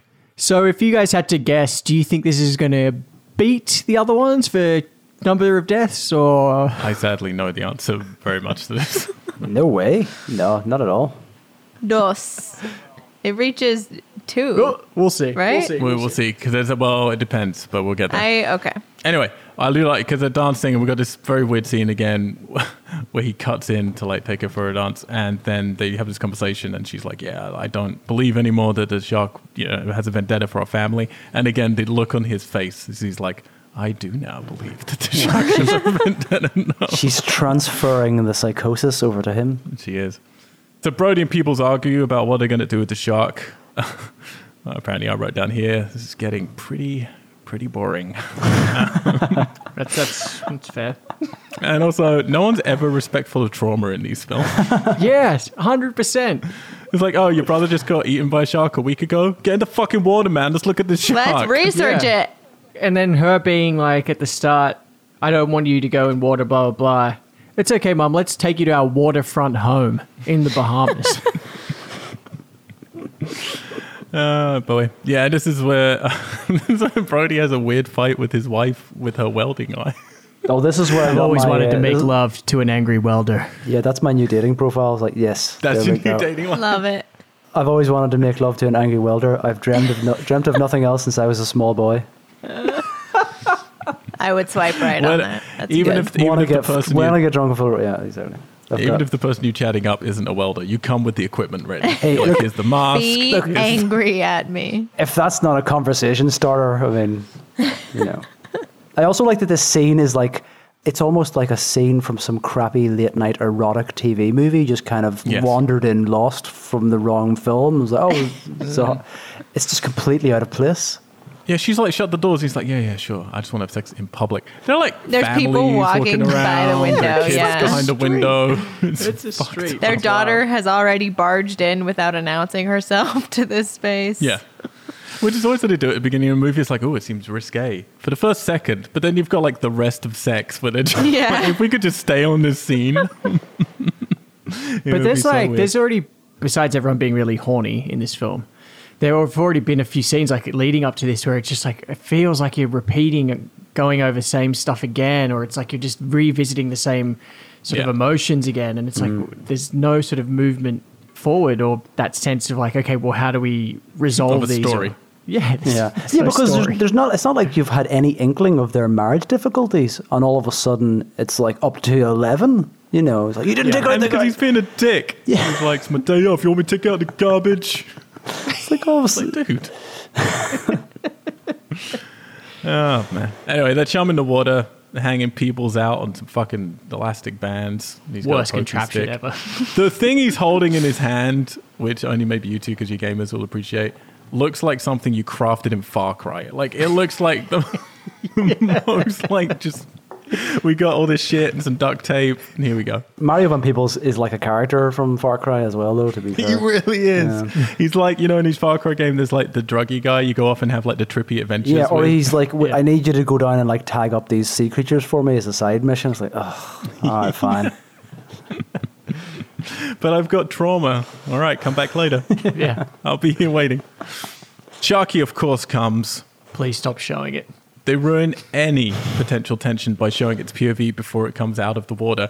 Imagine that jump, that first great jump in Jaws where Roy Scheider's chumming, and Yeah. just before he does the classic, see we it need a coming, bigger yeah. boat. Yeah, imagine if we were under the water before it came out. so stupid. And again, it, what really annoys me in horror films is when something's made less scary by something where you didn't need to film anything differently. You just need to edit that shot out. That's it. And then it's scarier immediately. Mm. Anyway, they stick it. A rubbery big old fin sinks into the water, flopping around. It looks like the top they had an accident and the top of it was like almost falling off and they just like half sewed it back on and it just like flops it. back and forth. like sharks flop, don't they? Yeah. Yeah, they're floppy creatures. They don't have bones. That sounds right. I was more thinking, did they not have floppy f- uh, fins when they get depressed? I thought he was just like, oh, I've been tagged. Oh, That would be. I mean, that would be like a curve, oh. not like the Oh, okay. tip of it right. is right. gonna potentially. I thought that was really remarkable attention to detail for a second, but apparently not. This is where Caine's still chatting up Mother. He says, I have an irres- irresistible urge to kiss you. Horny. And sh- then they get kissy kissy. While drinking Bahama Mamas. Yeah, I can't Yeah. believe in a film Is that with an actual all cocktail? Sounds like it. should be like why does nobody say look the it "Let's up. get drunk and fool around" line in a film that's I know. I was where the waiting for characters is- that. It would have been so nice if Michael Caine said it to her. And, then And her, she's like, look I finally, I've used been to waiting my say whole that." life. But no, we'd need a fucking sepia flashback to her saying it in the first film Yeah. to really understand. and what's not going on. having Plus- sex after. Yeah, and Michael Caine is already drunk, so he can't. He can't. You know, he can't yeah. Let's get it. He's like, drunk "Catch up, bitch." around." catch up and fool Bahama around. Mama That's- is a real cocktail. That's a different chat up line. Catch up, bitch. Just slide on across the bar. Always goes down well. real cocktail confirmed. it is a real cocktail. Yep, with pineapple juice, orange juice, coconut rum, mm. and grenadine. Sounds All the great. classics. Blend it up. I like how Lorraine. I do like this moment. Lorraine's telling like Brody's wife. She's all like giggly and schoolgirly. Is like, "Oh, I thought I'd be over loved by this point, or over sexy thoughts. She's telling him all about Michael Caine. And now Brody is having the shark mares. And Yeah. waking up all sweaty in the middle of the night. Very, Very sweaty. sweaty. Coke. That's like a all Randy Quaid Coke. Coke binge right there. yeah. And apologies because we jumped the gun much earlier. This is where we get the mirroring scene. There was a different. Yeah. We get the sepia scene of it earlier, but this is where we actually see the Yeah. mirroring. It would have been a lot more powerful if we had not been shown it Yeah. at the start of the movie that way. Yeah, like they really want to hammer this bit home. Yeah. Yeah. Anyway, we're one hour in. We have 30 minutes left. At this stage, I'm like, is it just me or has the shark become the B plot to this psychodrama that's going on Yeah. between this family? And like at this point, Hoagie is kind of like the bad. Like all the intents is like, well, I know the shark's kind of killing people, but like, Yeah. it's, with the increasing like paranoia around Hoagie and the mystery, like is he the bad guy? And Like, I is was he, not understanding why. Well, I was thinking, is he in cahoots with the shark? Like, is he in some way also responsible? mentally tied. responsible for the shark? Yeah, some He sort of flew it in on his It's like plane. Voldemort and his dropped it off snake. in the He fucking- can- controls it with his yeah, mind. Yeah, he's magic. He's cast some sort of yeah spell. I don't know. Yeah, I mean, and also like when we know, like it's become clear the shark has a vendetta only to the Brodies. It's like, well, as long as none of them go into water, of which there are like three, basically, like nothing's gonna happen. Like no one's gonna die. Like you know, it's not trying to just chomp on other people. So we don't even get like the normal cutaway scene of two fishermen at night doing something mm-hmm. stupid. It just deflates any tension. They should have done like a shot of a view from the like they're having a conversation in the house, and outside the window in the background you can just see him just sitting there, Just just, peering resting its yeah, just just wait, just watching and waiting. Yeah, Like that scene, it was that. Is it Superman Returns where Superman just like outside Lois Lane's window while she's with her husband or boyfriend, or whatever, and he's just listening to everything like a creeper.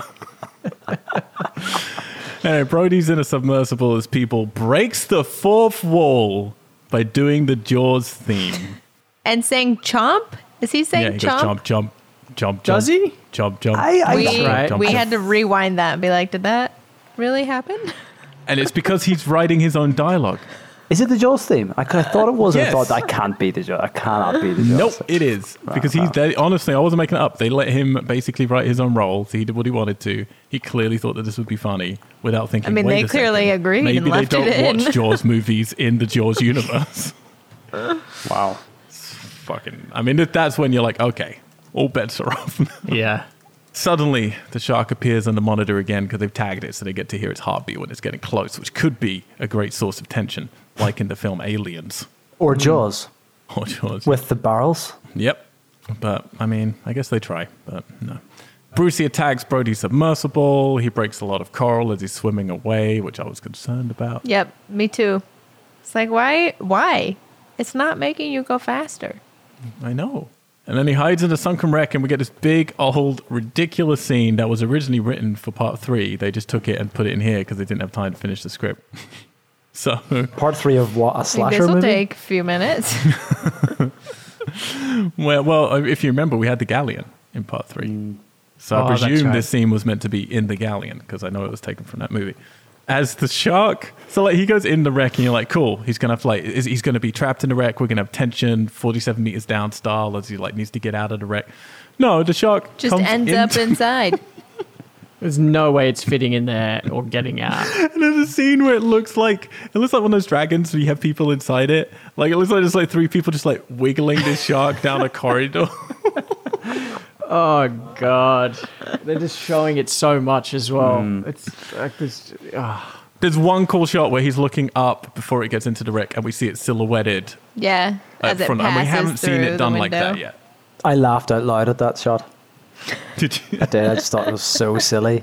It's like it's proper stalking him like a slasher. It's absolutely insane. It corners him, so then he uses his tank to rocket out of there. I liked Which that is part. I thought that was deep. cool. Yeah. Yeah. I mean, again, no, it's stupid No, still. no. But but there are elements here that could be good. Yeah. But this scene would have. I wish the scene was in number three because this fits number three. Like Yeah, this, because three sure. is that level of goofy stupid. We're gonna put the shark like crawling down corridors and shit. this film is just like you started off so super serious. like what is happening? Yeah, and it's so funny with that because then the sizes of the shark like completely don't match mm. between like how One big it is shot going down the corridors of the boat and then what you see later on. It's like And it's, all stuck in there for good now. Like there's no way it's getting back out. It just smashes its way out because it's 35 feet or whatever. Yeah. So at this point, we now have less than thirty minutes to go. Yep. Mm-hmm.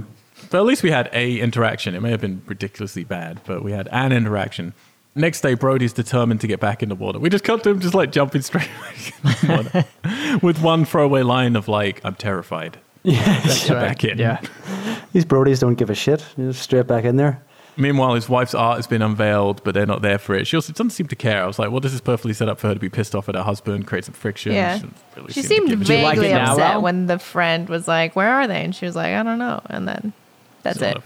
So a kid runs off to the irresistible lure of a banana boat, and this isn't just a banana boat. This is an actual fucking banana boat. Like it, it's shaped like a banana. Or a phallus, if we're going down the whole, whole Oedipus complex. Happy to go down it. You know? So, always happy to go down on the phallus. Mm-hmm. The film here is very weirdly transitioned from a film about Lorraine to a film about Brody. Like, Yeah. and it started, it was 100% this is about the mother. Yeah. Now it's like it feels more about the son. And yeah, Sharky, of course, turns up. We get, I mean, the movie should be a lot more of this, right? Mm. we get Yeah. Sharky doing what he does, which is following quickly and then chomping on something. And this insane slow motion shot as the shark, in my opinion, tries to get the Brody kid Yeah, absolutely. but misses and chomps down on the person behind the Brody kid. And Chomp too. genuinely, this looks really cool. Yeah, it does Oh, look yeah. good. Yeah, this all came flooding back to me. Mm-hmm. Just like you were saying, Tom. I thought, yeah, I thought that was one of the best deaths since Quentin, the first one. Yeah, Yeah. I mean, it mirrors a lot of the horror Mm. of Quint with like half the body hanging in, half the body, like the Yeah, tor- I thought it upper was fucking torso awesome. hanging Yeah, it's out. fucking pretty dark. It's And then pretty I love as well. Then after that, as the like sharks chomping the woman, and you're seeing it from the banana boat as it's deflating, and like the back end of it's bitten Yeah. off, and they're all sort of just hanging on and dragging. It looks Yeah. really cool. I just got really excited that with the realization that because we just had the scene where I, he's out at Mike or whatever, and all of a sudden, when you realize that Jaws has suddenly realized that there's a Brody in the water, and it Yeah. must make a, just a beeline for the banana. Yeah, as soon as her foot touched liquid, the shark's arm was like, wait a second. So, guys, with less than 30 minutes to go, that was Chomp 2 Banana Wow. Boat. That did Don't it, worry. Alex. Many more to come. Yeah, it's going to be a blood fest in these We're last. just kicking off. It's doing the piranha. Like piranhas would do an hour of wind up and then half an hour of mayhem. That was how those movies kind of worked. Terrible. This is that's what we're gonna happen get. here. Also, I want to make it clear. I think these shots are cool in the context. They're not still amazing.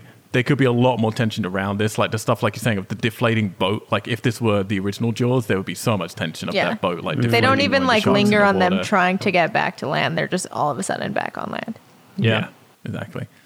Anyway, Lorraine obviously sees it all. She's like, just when I decided that this fucking shark, she's now determined. So she goes and steals the boat to take it out to sea with no plan, Nope. no weapons, no nothing. Just like all I need just is a boat. determination. Because she's seen the poster for this movie where mm. she's on the front of a boat holding a massive spear trying to. With big Jab shoulder pads. shark. So, did you notice that the boat was called Neptune's Folly? Yeah, I did. Yep. Right. So I was like, okay, they're really showing this Neptune's Folly. I wonder, given the, all the weird subtext going on in this movie, I wonder what Neptune's like. Neptune was a god. I wonder was there some sort of folly story involved? So I looked at, typed it into Google, and the first result was from the Urban Dictionary. And Neptune's Folly is defined as while pooping, the release of the turd causes water to splash up all over your butt cheeks. Used in a sentence, we keep running out of toilet paper because Kevin keeps being struck by Neptune's folly. Oh my god.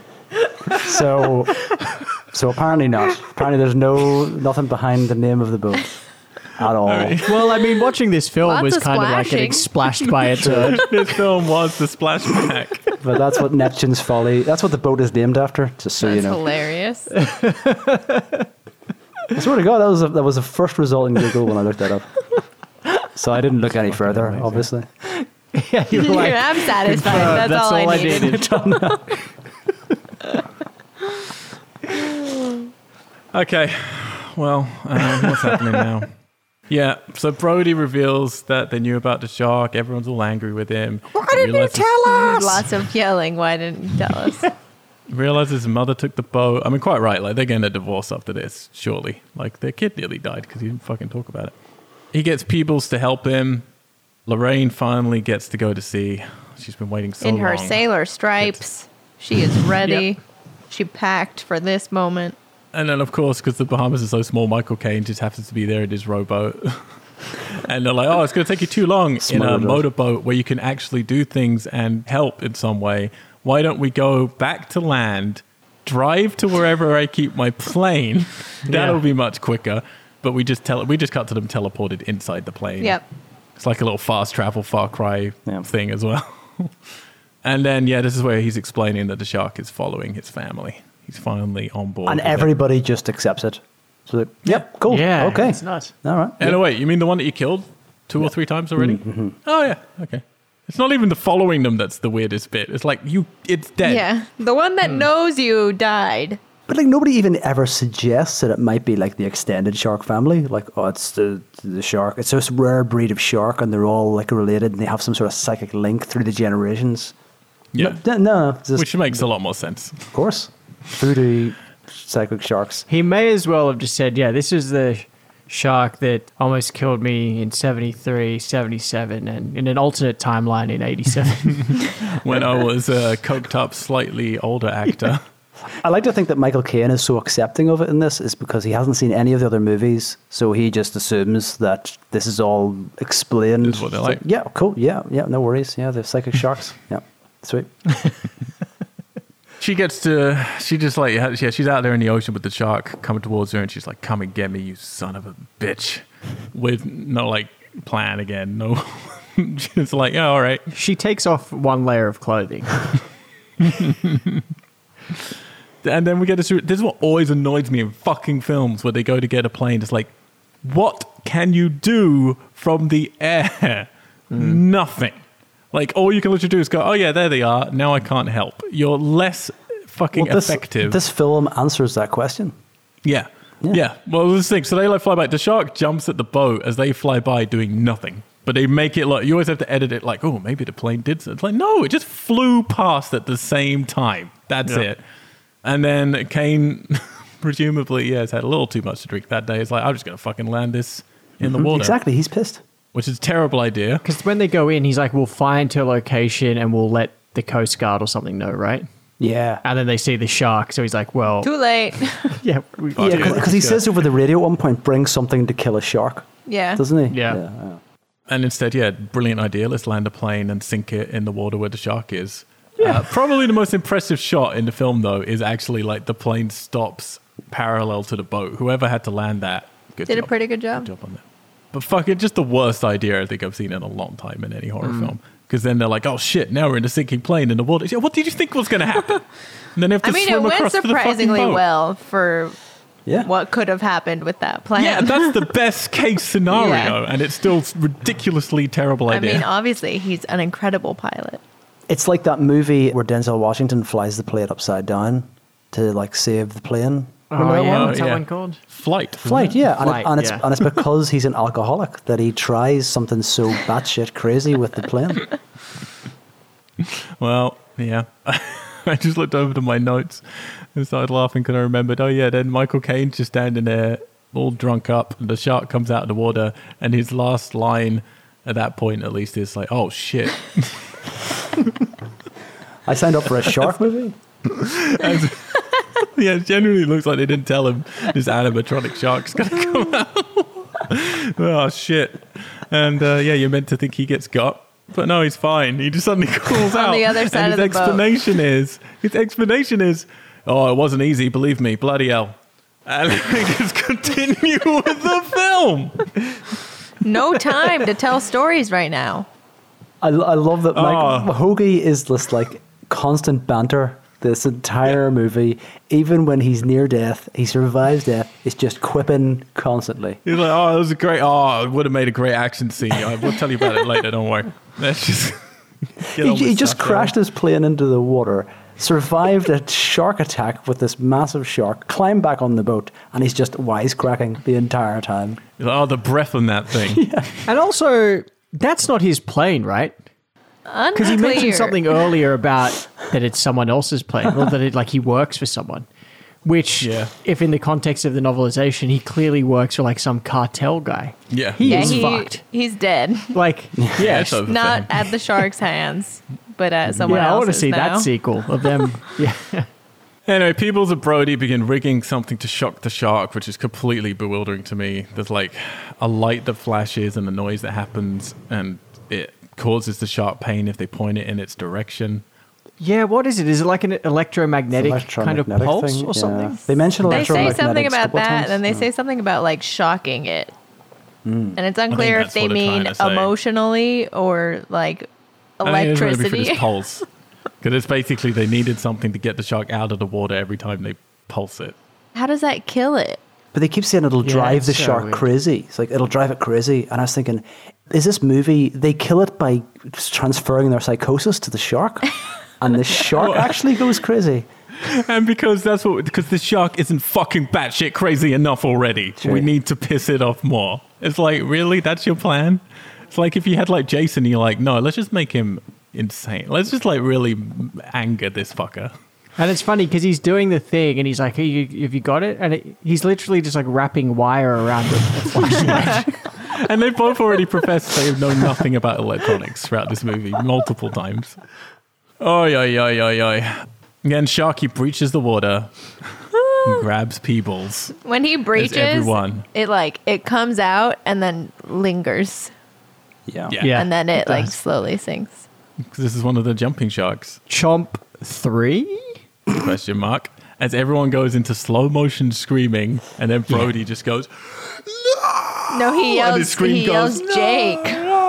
Yeah, it's, He but yells it's like name. he's, he does. It finishes with Jake, but it kind of starts with a no. Yeah, it's it like goes it's into like, like, no, Jake.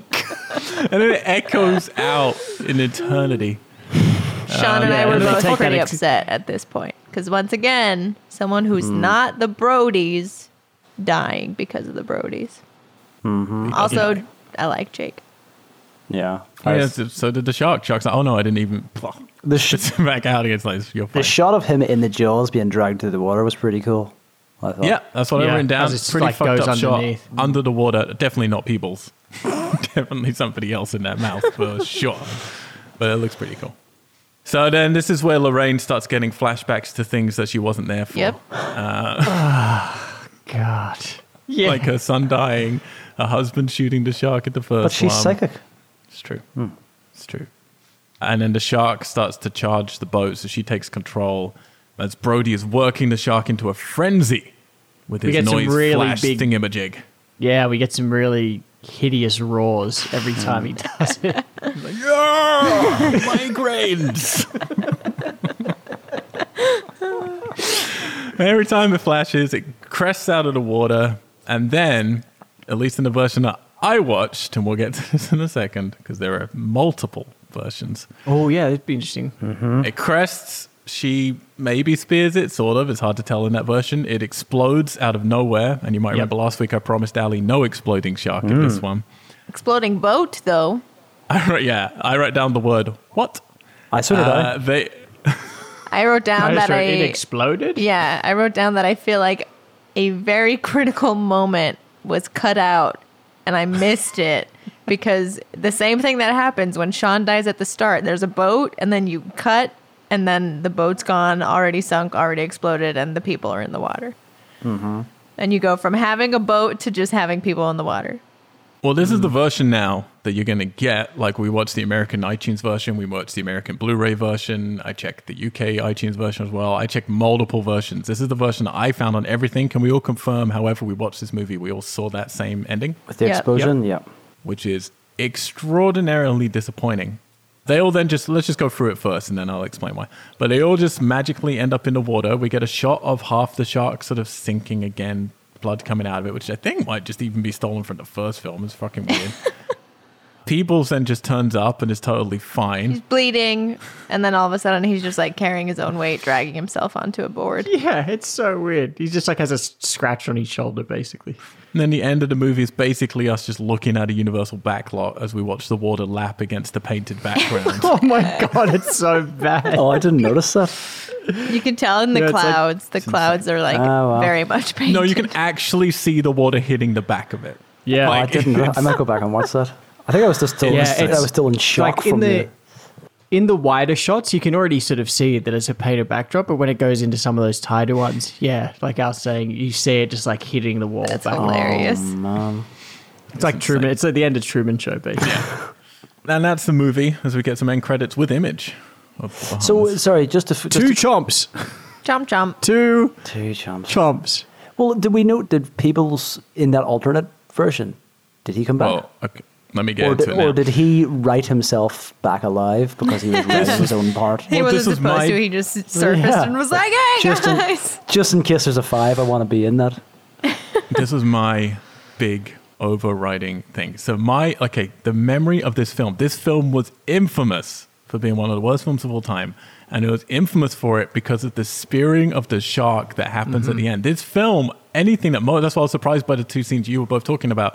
This film is known for the scene at the end where the shark jumps out of the water and they fucking spear it. So any conversation when they're like, "Oh, have you seen Jaws 2? It's so bad," or "Jaws 3 so bad," everyone was always like, you haven't seen the fucking shark jumping out of the water and being speared while in mid-air and then it like cracks the entire boat and this shot of the shark sinking while speared on the front of the boat insanity and that was what i was excited about i was like well i remember that bit because that's what this film's famous for surely the rest of the film's going to be full of other weird terrible moments no it wasn't Yeah. i mean it was many terrible moments but not weird crazy terrible Yeah. moments and then, you know, finally I'm like, oh, we're getting to it. We're getting to it. Katie hadn't seen it before. I was like, oh, this is going to be a treat.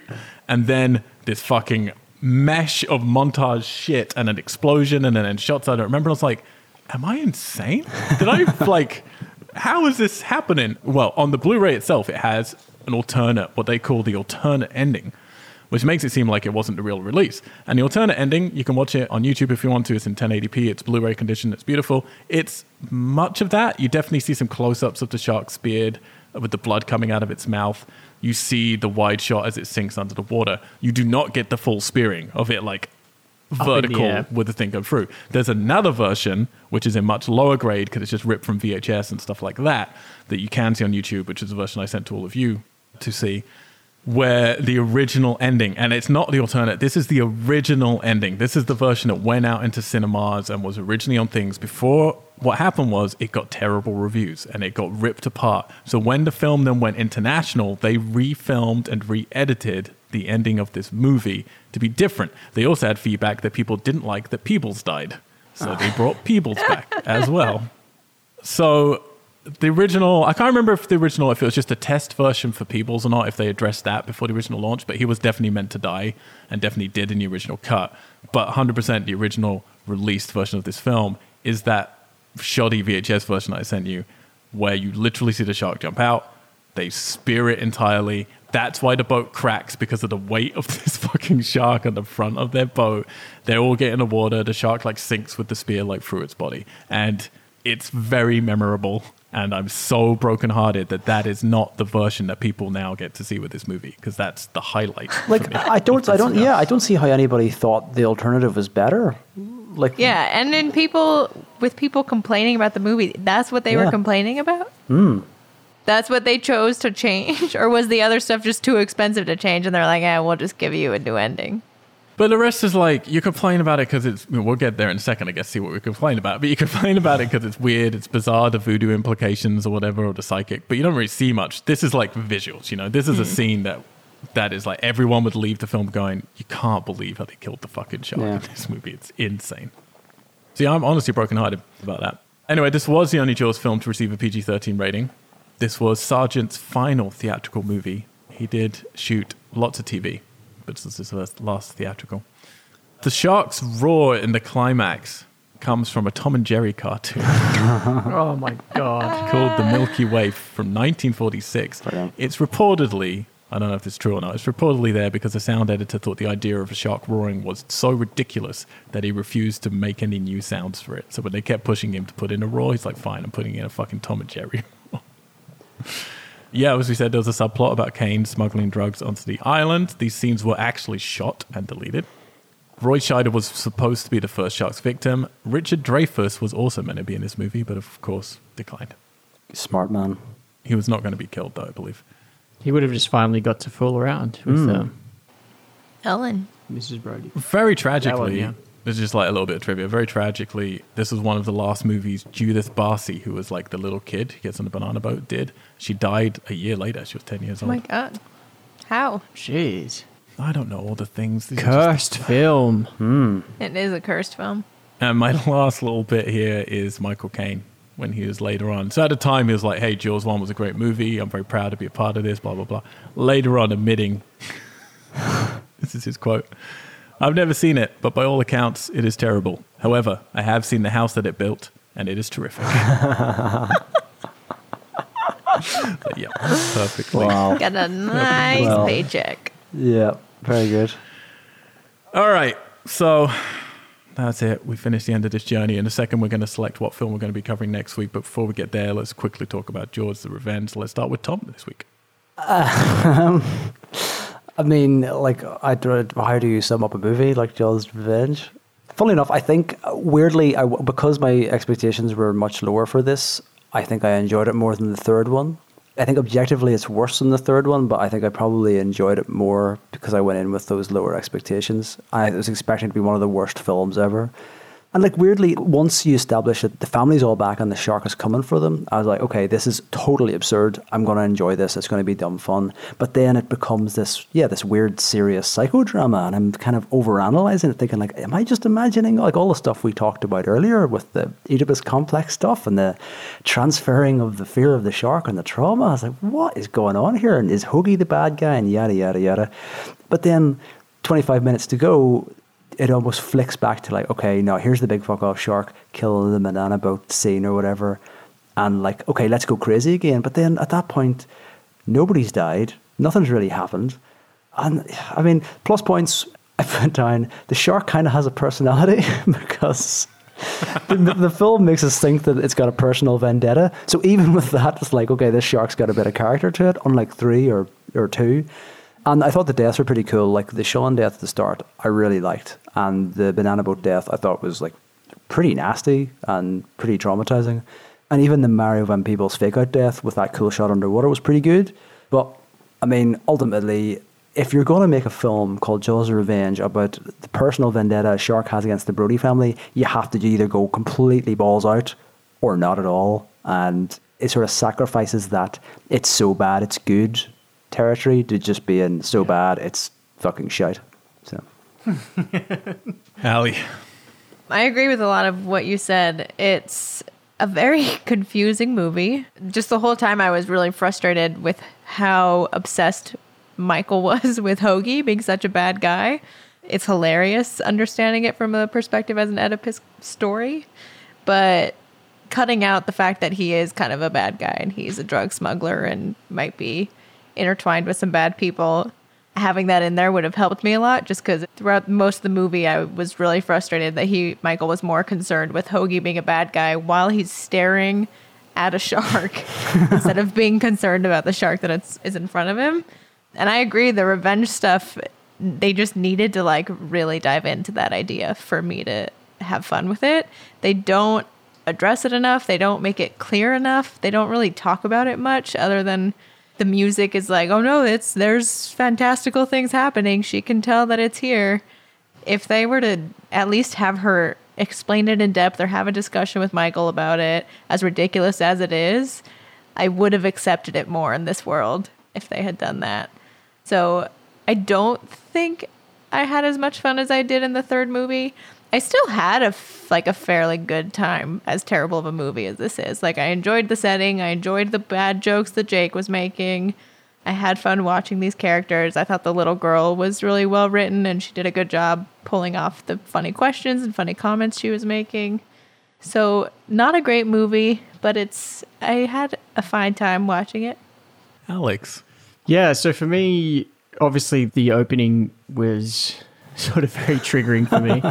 I'm uncomfortable But- with how we're using the word triggering, by the way, connected with this fucking movie. I mean, triggering in is as far as like just having a very I know, I get it. yeah, very like deep response to it because seeing it as a kid it was it was quite traumatic. But at the same time, I I still really enjoy that opening and the setting in Amity. I think Sean's death is really cool and yeah, really horrific. And I like that pairing of him alone and screaming for help while the sort of town goes on and and that it's this Christmas setting as well, and that it's winter and it's a time of year that we haven't seen in this town. You know, that's removed from the summer and tourism, and I really like that. And I really liked going into this opening and then setting it up that Ellen has all this trauma and that she's kind of losing her mind a little bit as far as what she thinks is happening. And I like that as an entry point. But the moment they go to the Bahamas, it all just very quickly goes downhill for me. And what happens is is that they very quickly or almost immediately tell us that this is a shark that is seeking revenge. that her sort of PTSD, trauma, irrationality is in fact true. But what they try and do is they still seed it in this drama of her having PTSD, but we already know that it's this mystical, magical kind of bullshit.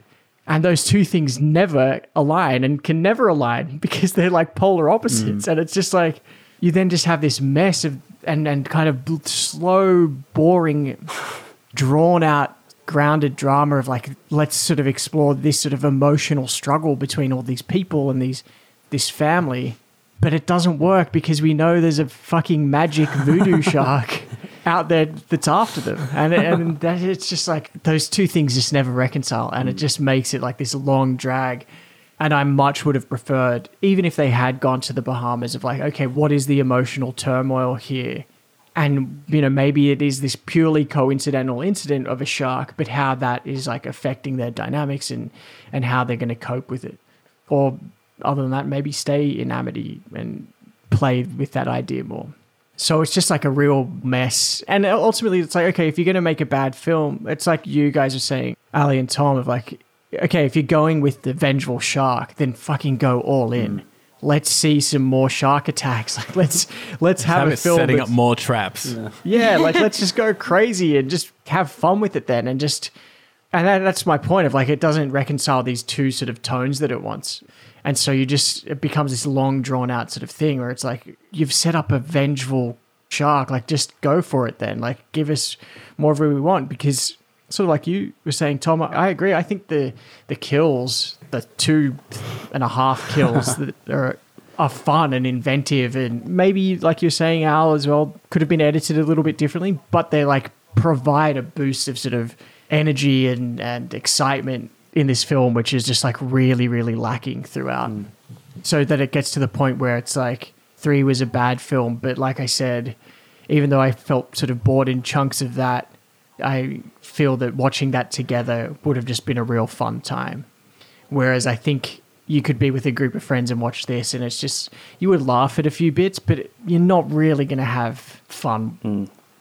watching it. It's disappointing because you can see what they were trying to do, but it's just the ideas just didn't they didn't marry their ideas very well.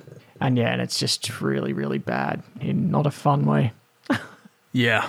I feel like we're all celebrating very low hanging fruit here. Um, Like, think about how far we've fallen from Jaws. I know. Yeah, it's, it's Yeah. insane. Yeah. although, but it's the thing, we just came off of a little while ago the Road Pursuit slasher series. And again, like if any of you watch The Hitcher and then go to hit The Hitcher 2, like there's ne- that fall made me realize just how far masterpieces can fall. Mm. At least here it's been a slide, you know, a water slide, I guess. I feel the opposite of Tom in that I think objectively this is better than the third one in terms of the acting's a little bit more sensible, I guess. Hmm. The filming of some of the elements is a little more traditional. I mean, none of it in an interesting, visionary way. Just like there was stuff in the third one that's insane how it was shot, particularly with the effects. Like, there's nothing in here remotely like the effects of the third one. But I have much better time with the hmm. third one. And the thing that's really surprised me is this film. I wrote down here. This movie is listed among 100 most enjoyably bad movies ever made in the official Razzie Movie Guide, and it's on many lists as that. And lots of I listen to podcasts. You know, to like whenever we're getting ready for these, I'll listen to other people's opinions and hear like their stories and stuff to like get an idea for what the cultural kind of zeitgeist is for each movie. And people have a great fucking time with this movie. And I can't fathom it. This is a movie for people who are so bad, it's amazing. For me, it's not because of everything you've all been saying. Like, it's stuck between these two things. It's like, sure, you could have gone, I'm all with it. Sure, ignore number three. And I will say, I do think going into this one, even if you want to see three, I think knowing that this one isn't tied to three makes it better because then I can understand at least the characters. And I'm not like, my brain was 50% on none of this makes sense with what's come before. But I don't mind that idea of let's just finish off a trilogy. Let's try and be more serious about it. Let's do that then. The Christmas theme, Amity. Like, mm. I'm all for that. Let's go there. The vibe from that opening, like I don't think it's a masterpiece or anything, but it's totally fine. I hear what you were all saying about it. Let's continue with that. And switching it to the Bahamas is like, well, I don't mind that, but that's a different movie. And your excuse then for getting the shark Yeah. there is just makes everything fall apart. And if you're not going to put all the voodoo stuff in there and you're just hinting at it, it's like you either need to be the yeah this stupid stupid movie, or you need to be taking it seriously and try and close out the trilogy. And instead, we're stuck in between. And what we've got, the only thing I take away from this movie is the great sweater commercial for the lead guy because he just looks fucking great the whole time. That's it. Like, it's really boring. And it really shocked me because I went into it going, cool, I know people have more fun with this than the third one. I had a lot Yeah. of fun with the third one. Here we go. And instead, I was just like, am I watching Lassie? Like, am I mm-hmm. watching just like a middle daytime melodrama? Mm-hmm. I do think, yeah, the kills in this are better than the third one, but there's two. There's only two, you know? yeah. Yeah. it's mm-hmm. like, Bookending the movie. yeah. And the fact that they've removed the most memorable part of this film, which is the shark being speared by the boat, is unfathomable to me. It's like, that was all you had. That was it. And you took it away. So no, it's really tough because again, it's that thing when we get to the wrap up and we have to like put all these in order of like, do you place personal enjoyment over what's actually a credibly better film? Yeah. Mm. you know, it's really It's hard with those one. things. But I 100% had a much better time last week, and I will definitely return to Jaws 3D with friends. Hmm. Don't think I'll ever need to come back to Jaws Revenge again. Yeah, if if someone was going to ask me like how should I watch the Jaws films, I would tell them to watch watch it as a trilogy, and then enjoy Jaws 3D as like this outlier sort of Like the spin-off alternate comic. spin off. Like, mm. yeah, and then we'll get just, there. like, we'll get there in the wrap up. it. Well, there you go. That was Jaws the Revenge. Revenge, I guess, was happened. Three out of ten. I mean, the IMDb score that is interesting. It gets lower than the last one, even though people seem to like it more. Hmm. I wonder if Spielberg's watched any of these sequels. Mm. Can you imagine? He must, I mean, Yeah, he he probably he must loves But it. yeah, he'd probably must feel have. great about himself. yeah. Probably like I had all my problems and I made a masterpiece. You had like four my times as problems much made my movie better. Yeah, Yeah, I had a drunk Robert Shaw, and he gave an Oscar-worthy performance. yeah. Just wrangle fucking Michael Caine. Next week we will be covering a film that we're going to decide in a brief second. But again, please do we are geeks follow, subscribe, and all of that stuff. You can follow me on the social medias as Mr. Al White on everything, including Xbox. Alex, you've been playing some Maneater, have you?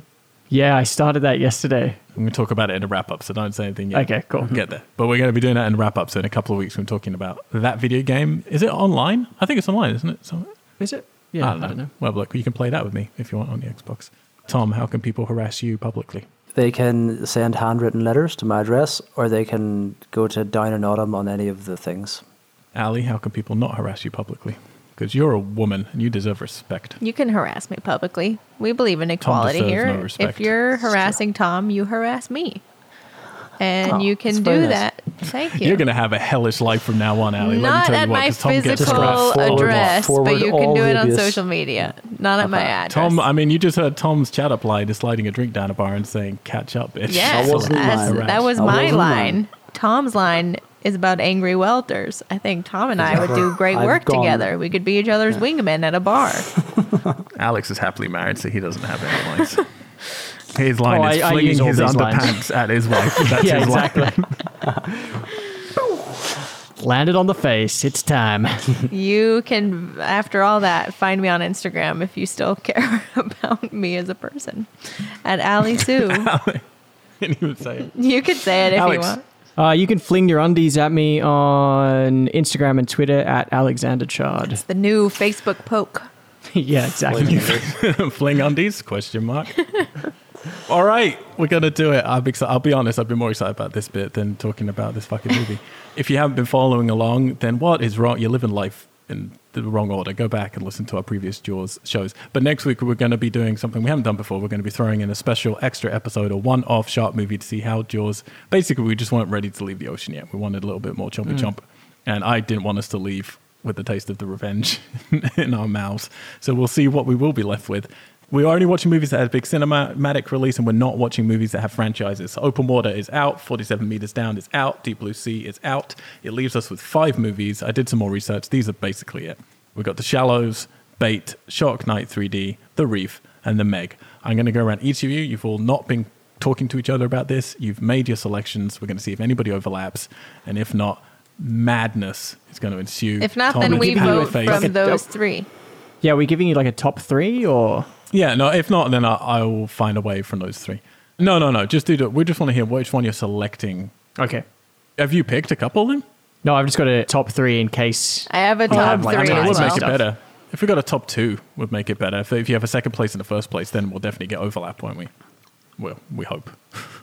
we'll see. Okay. Tom's looking in panic, so we're going to come to him last. Ali, let's start with you. What is your number two? Oh, sorry, number one choice. Let's go with that first. What's your number? My one? number one choice is The Meg. The Meg. Okay. You like yourself some Jason Statham? Yep. And, what, and I've read is your- the racist and sexist book as well. That's a good point, so right. What is your follow-up choice and your backup? The Reef. Racist and sexist. Whoa, Delicious combination. what a combo. Alex, what is your top pick? the Reef, The Reef. And what is your backup? The Shallows. All the thes. Yeah. No love for Bait or Shark Night 3D yet. Bait was actually my my That's my third also. Oh, oh, really? Okay, well, I'll put it down just in case that helps us. We are coming to Thomas now, and I'm biding as much time as I can to let his brain cogs. Well, it was only because I wanted to double check.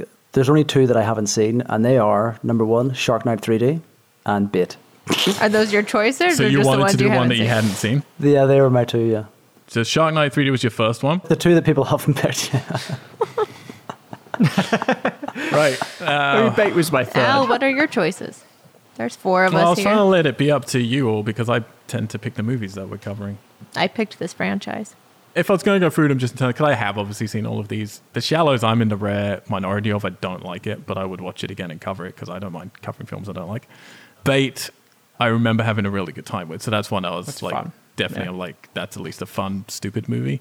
Shark Night 3D, I always want to like, but every time I go back, it's so bad. It's so bad. So like, that's one. My only worry is us all watching it separately. You know, it's one if we're watching it mm. together. I would Right. lean into it maybe.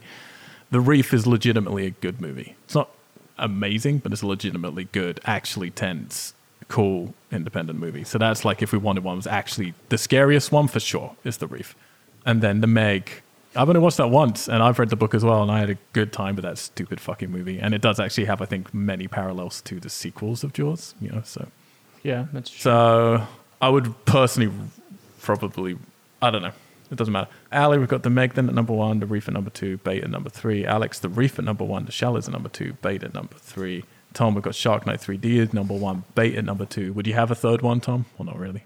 I would if I could remember the difference between the shallows and the reef, but I can't. I can't remember. what- Shallows is the one that you, it's the expensive Blake Lively on a surfboard. The shark is stopping her getting back to the beach. Yeah, did we see the reef at Fright Fest? I don't know if there's a Fry Fest or not. We, you and I were just watching a lot of shark movies, so I, but mm, maybe.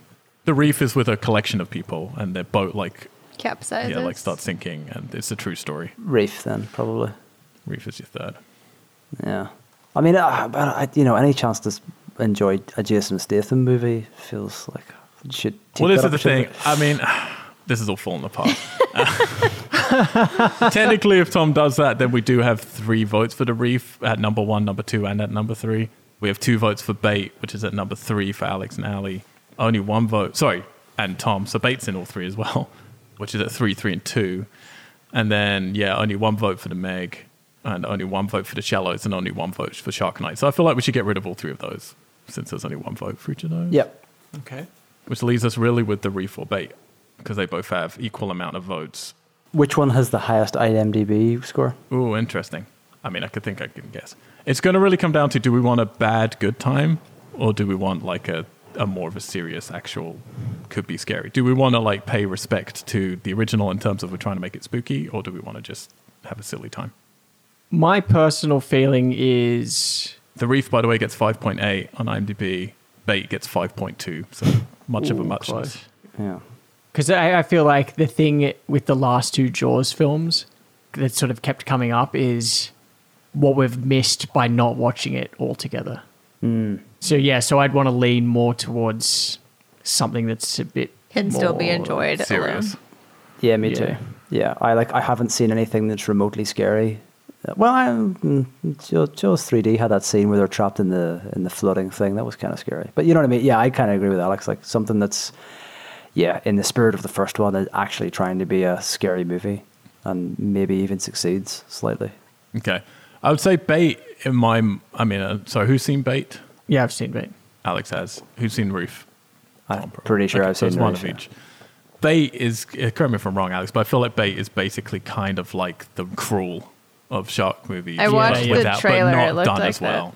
yeah, it's not done as well, but it's that kind of movie where they're definitely still trying to be scary, but they're trying to have fun at the same time. It's not Yeah. like Shark Night 3D is just bad, whereas The Reef is just like, yeah, low budget, more like open water in terms of let's have some actual, you know, spookies. How do you feel, Ali? I would vote for the reef out of those two. Okay. All if right. you two, if you two are leaning towards something more serious, then let's give the reef a go. I mean, it is respected. Like if we're going to go with one that's more respected, and maybe we can not that many bookend people will with have two expe- respected movies. Hmm. Yeah, and I feel like a lot of our listeners, it might be one that some people haven't actually watched yet because people, the other ones had bigger, more commercial releases, whereas the Reef was Australian and a little smaller. So hmm. uh, Yeah, works for me. I'll Let's do it. I'm, I'm probably going to watch both to be honest, anyway, because now we've talked about. yeah, I'll so- probably end up. I'll probably end up watching all of those on the list. Yeah, including the franchises that are not up for grabs in this mm. podcast. Yeah. Yeah, well, if we get to when we get to wrap up, if we've watched any other ones, just as our own personal enjoyment time, we can mention them. Yeah. Okay, so Sweet. next week then we will be reviewing the Reef. The reef. Woo!